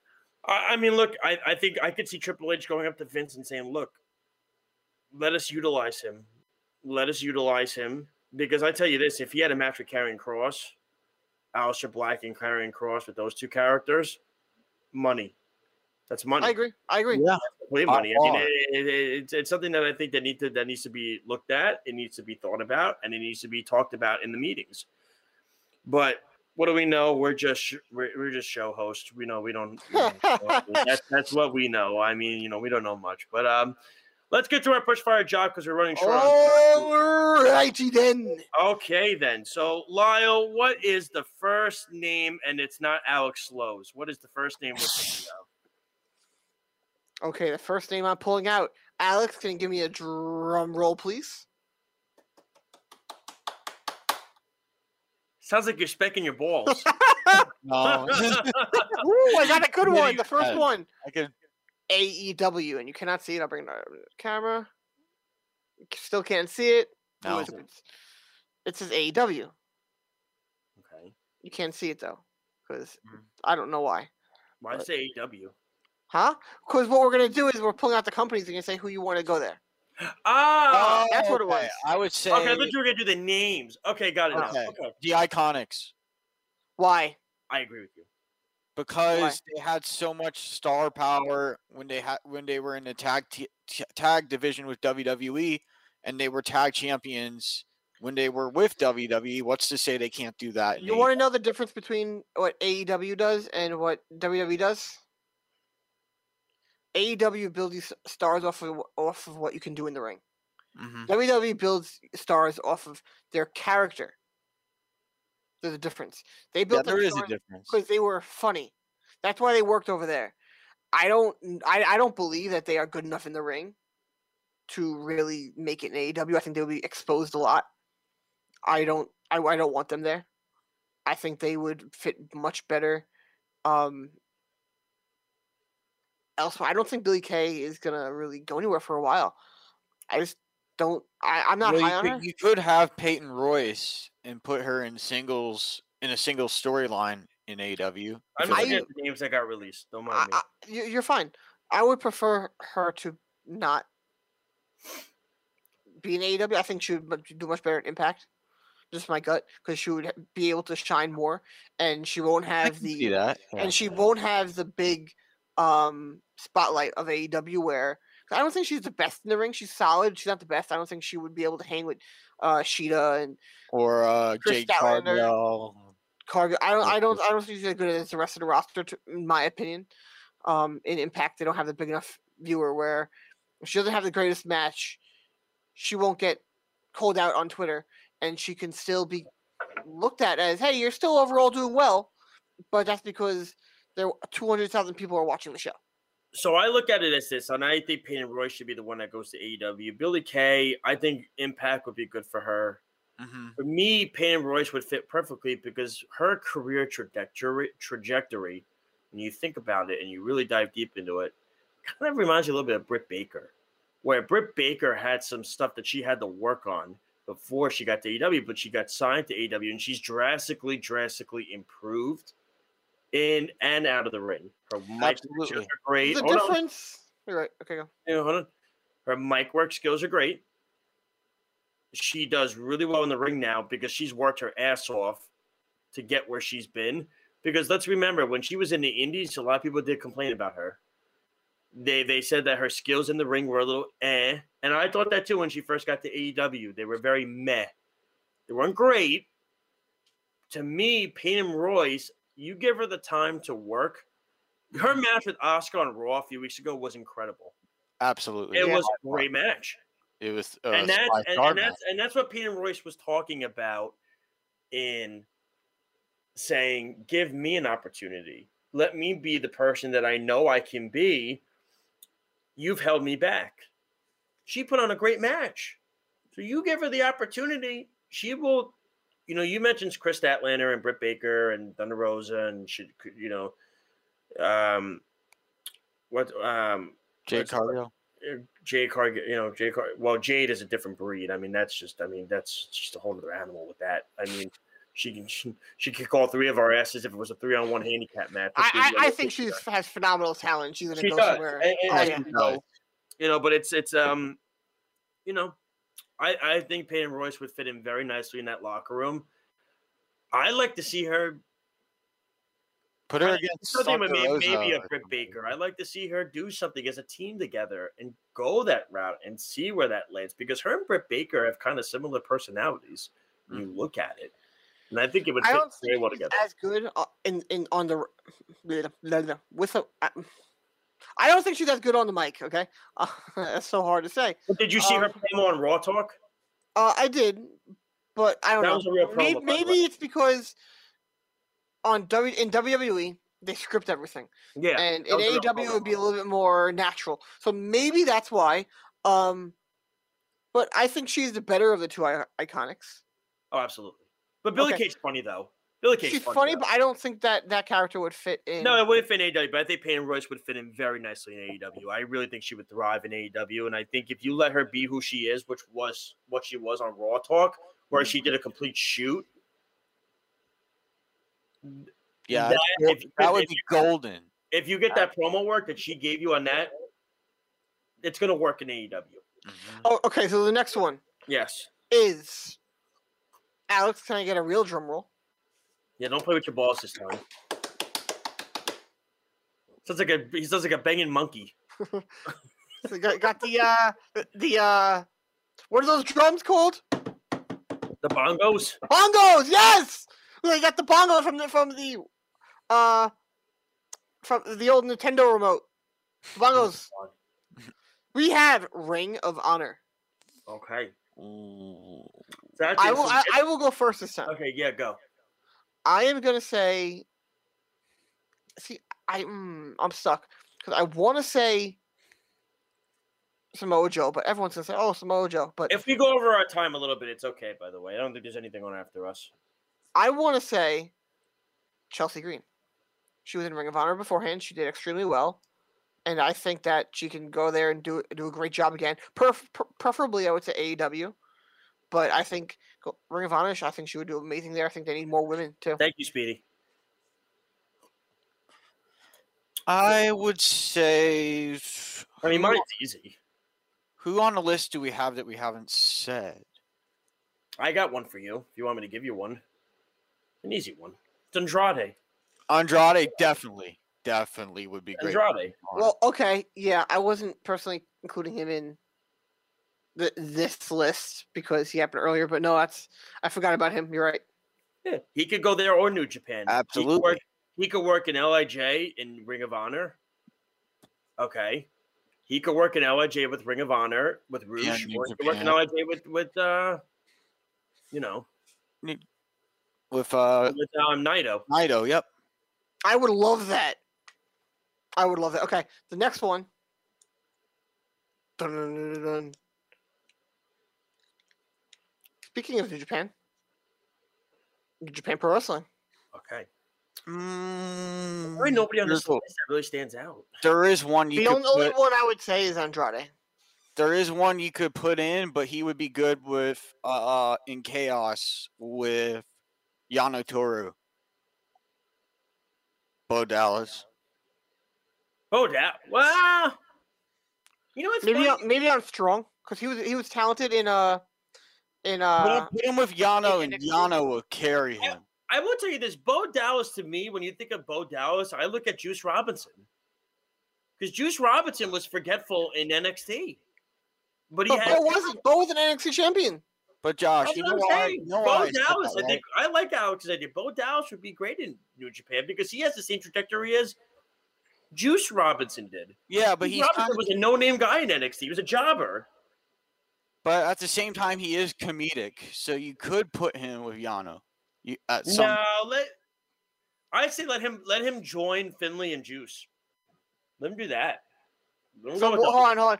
What, what, what would it be? Um, because you know Finlay is a uh son of Fit Finlay, obviously. Then you have Bo Dallas, who is the son of IRS. LR.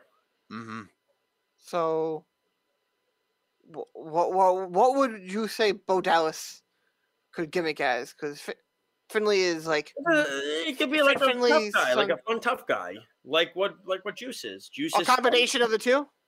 Yeah, I, I, Mm-hmm. I but you because you look at it, Finlay's the tough one, Juice is the fun one, but they know when to get tough when the time. Like look at Juice when he had the the rivalry with Moxley.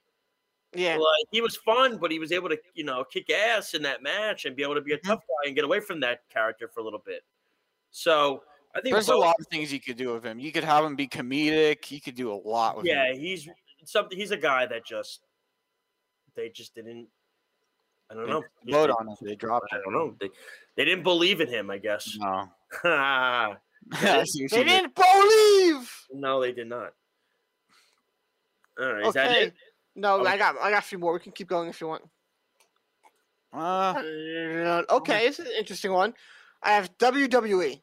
Who do you think that we got released could return to WWE, a la Drew McIntyre, Bobby Lashley, uh, Jinder Mahal, something like that? nobody. Nobody on that list. Yeah. Yeah, Uh, I don't think so may- either. Maybe Lars Sullivan, but I think he burned his bridges pretty good. No, no, no, no, no. You no. liked him in NXT at first. uh, before everything came out, and I found out he was a living Don't, scumbag. don't don't sweep that under the rug there, pal. No, I'm not. I'm not. I'm not. That was bad. But now, Josh, it's time to get our. It's time to get. Yeah, to let's get to our move. finishing move now. Alex is ready to go. Alex is ready to get going. He's ready to rush off. It's fine. We're having fun here. Alex is missing. He's like Buzz Killian from uh, Family Guy. That's what he is. He's he's Sir Buzz Killian. So you know. um. All right, Alex. Since you're so eager to give us our finishing move, you're so dying to give it. Go for it. So my finishing move is I drove all the way up to Lake County, Florida. How many hours is that from you? That's an hour and forty nine. So it's almost two two hours. So I drove up there to uh, go to WXW, which is a promotion run by the legendary Afa, the Wild Samoan, three time WWF Tag Team Champion with Sika, and 2007 WWE Hall of Famer. So I, I was absolutely honored, and it, it was a privilege to be out there and to learn from Afa and to learn from his students, and to also be under the wing of Daniel Max Shaw, who also had an opportunity to go out. Him, he had an opportunity to go out to OV, OVW in Ohio. So there's a lot that he can that he could teach me, that he could uh, provide to me and help me with because uh, he also does ring announcing too. So I got to see him do his ring announcing for all the matches at WXW. And uh, towards the, after the show ended, I was I was standing, uh, putting chairs away, pu- helping helping the crew put the put the ring and stuff away. And I looked to my right, and I'm like, "Is that Davy Boy Smith Jr.? Is that Harry Smith?" I, I, I had to be sure, so I walked up and asked somebody, and they're like, "Yeah, that's Harry." And I walked up to him, said hi to him, introduced myself, and uh, the first thing he said was, "What's your purpose? Like, what are you trying to get into?" And I told him I want to be a wrestling broadcaster. I want to be a wrestling commentator. And for the past three years, I've been doing backstage stuff with uh, promotions in Florida. And I'll never forget what he said because it's it's it's it's it's stuck with me and it's gonna stay with me for the rest of my or the rest of my career. He said, uh, "Keep doing what you're doing, work hard, and stay motivated out there, and best of luck." And that really that was really cool and something I'll never forget. And then also, uh, I saw um, Afa's daughter talking to Harry's wife or somebody that's with the Hart family. And I saw her pull out a small ring. I'm, I'm looking at it for a second. I only had a few seconds to see it, but it was the WWE Hall of Fame ring for the British Bulldog. Which there are now reports, by the way, that they are in the works of making it a real Hall of Fame now. They I, are? I hope so. and I really hope they don't. They don't make it. I a, really hope so. they need um, to. Yeah, because I was telling I was telling Office daughter that I was like I was I, I said my co-host on the show he told me that they're thinking about putting a WWE Hall of Fame in City Walk in Orlando. Yeah, that is the truth. And they want to use the WrestleMania thirty eight. No, no, no, not thirty-eight. It was No, not Orlando. 38. Or 30, It was Orlando. what was it, 34? Was I that think it was 33? twenty-eight. I think it was twenty-eight. No, no, the one with the Universal set. No, that wasn't 28. The one with the Universal Studio set. That wasn't 28. Because that was when Roman main evented Taker. Um, was it 30? Might have been 33. But they Yeah, use that set as the intro to the Hall of Fame because That'd be it's pretty would be cool. Universal. that would be awesome. I mean, that would be the second time they've they've tried doing this. So, um, but yeah, that's great stuff, man. Good stuff, Alec. That's awesome, dude. I'm I'm glad you got something out of it, and that's the important thing for sure. And taking life lessons from pros. That's really what the key is. Absolutely. Yeah. By that far. knowledge, be a sponge. Take the knowledge and and- Soak and- it all in. and soak it all up, man. That's that's what it comes down to. What's your finishing move, Lyle? You go. You go first. Okay. Well, my finishing move is I want to thank John Alba for joining us tonight. It's that simple. Um, that's one and two. Um, when we're done here, go check out NXT afterwards. I love that NXT is on Tuesday nights now, and that AEW is on Wednesdays. I think it's great. I think it's awesome. I think what it does is now there doesn't have to be a war that was never really a war. There doesn't have to be a war. I think, and John put it best. If you don't like something, don't watch it. Why do you have to be included in the cesspool and be a problem? If you don't like AEW, don't talk about it. If you don't like WWE, don't talk about it. Ignore it. Absolutely. And if you see people that are going to talk about it, Alex, that's a gr- oh okay. I was gonna say Alex had a great frozen picture there for a second. It was like that was great. Um, don't be a part of, and even John said those are the worst fans. Those are the worst fans. Yeah. Yeah. If something, if something, If you don't like the program, don't watch you it. know, something like me, like, do I like WWE's main roster right now? No. No.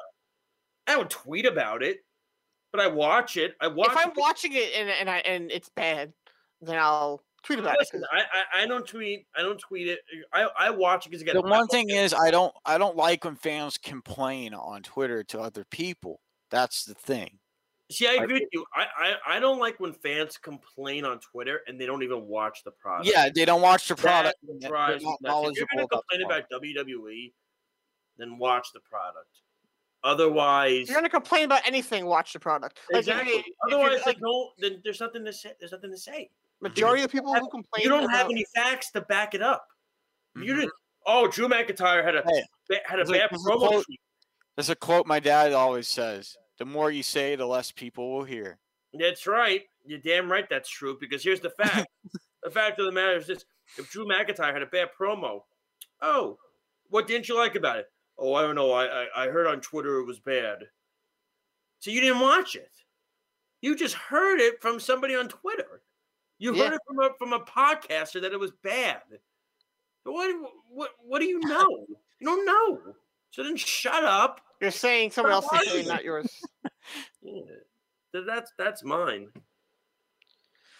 For me, you know, I, I was actually also going to talk about the, uh, the the the ratings, but you know, I I I, uh, I completely lost my train of thought when you went when you when you went on about the fans. Um, okay, so When you go last, save the best for last. That's what they say. what they Here's my-. Here's my opinion on the on the ratings. I think it's a great thing because now you have AEW building up to bloody guts, and then you have them building up to double or nothing, and the, I'm interesting what they're interested in what they're going to do between double or nothing and all out. They're going to do something because they have uh, June, July, and then August, so they'll probably have a big show in the middle on Dynamite. And the- right now, this is the time of year where they really get in their groove and really start having great shows week after week. And I'm really excited to see what they do and how the ratings work because if they continue going up in, in the ratings, I think that they can, at the end of the year, be closer to 1.7 range. And I think that would be a good success for them. And I'm interested to see what happens when AEW starts getting on a roll and they have no competition and Raw continues to be utter dog crap. What happens with the ratings there? Does that go down as people start watching more AEW? Now they're really not competition because they're on different nights, and I never thought they were. So that entire co- making Raw and AEW competition was stupid. It, it does not make sense. But yeah, I, I'm really interested in seeing where AEW goes towards the end of the year. All right, guys. Well, that's the end of our show for tonight. Want Mhm. to thank John Alba again for taking the time. Yes, thank you, John. Thank you, John. Um, how you can listen to us and watch us, it's very simple. If you have an iPhone, you go to the Apple Store, you type in WWSRN. If you have an Android, you go to the Google Play Store, you type in Worldwide Sports. You click download or install. It's all free. The shows, the schedules, the articles. We have some good stuff going on there that you could check out. Any clips or any episodes you might have missed that you want to see or you want to or you want to hear, you want to read. It's all there at the tip of your fingers. It's all free. WorldwideSportsRadio.com as well. We are the only website out there that if you compare us to any other website, I don't care if it's ESPN, our our website is truly one of a kind when you see it and you check it out. So be sure to check it out for sure. Don't forget to check out Sports Lab Maps with myself, Errol Marks, and Speedy PD uh, Wednesdays and Thursdays. Wednesday show is 9 to 11, Thursdays is 9 to 12. And the Weekend Crunch, of course, with myself, Errol Marks, and the great and powerful tidy whitey man himself, Speedy PD. I'm sure he loves that I said that. Um, that's Arrow's nickname for him. Which, by the way, he'll be doing some underwear autograph signings this week at the Comac Walmart. So if you go check it out, his mom will be there in attendance as well to Who hand out is? the- Speedy. Oh, I'm definitely gonna be there. Yeah, he's I'll gonna be be, the only Sharpies one online. He's gonna have sharpies in his hand. You know, his mom's gonna be handing out the pictures. So here's the question: Who's gonna be the better mom, Sue or Speedy Pete's mom? Oh, Speedy P's mom's the best. What are you kidding me? There's no competition. She's the best mom. She she raised Speedy Petey. The man is the hardest working man in the business. Are you kidding me? So th- that's that's the answer. So no debate. Come on, Speedy. Speedy is the worldwide sports radio network, and that's a fact. And I'm not even BSing. That's that's not even, that's a fact. He is, and I hope he knows that. Um, but and we always we always want to, and of course we want to thank him, of course, for producing and helping us. Uh, as always, don't forget, like I said, check out those shows. Check out all the other shows. We'll be back Tuesday at eight o'clock next week. There's so much going on, so enjoy NXT. After we're done, enjoy AEW, enjoy SmackDown, enjoy whatever you watch coming up in the next few weeks. Also, don't forget to check out ROH 500. They had a great show.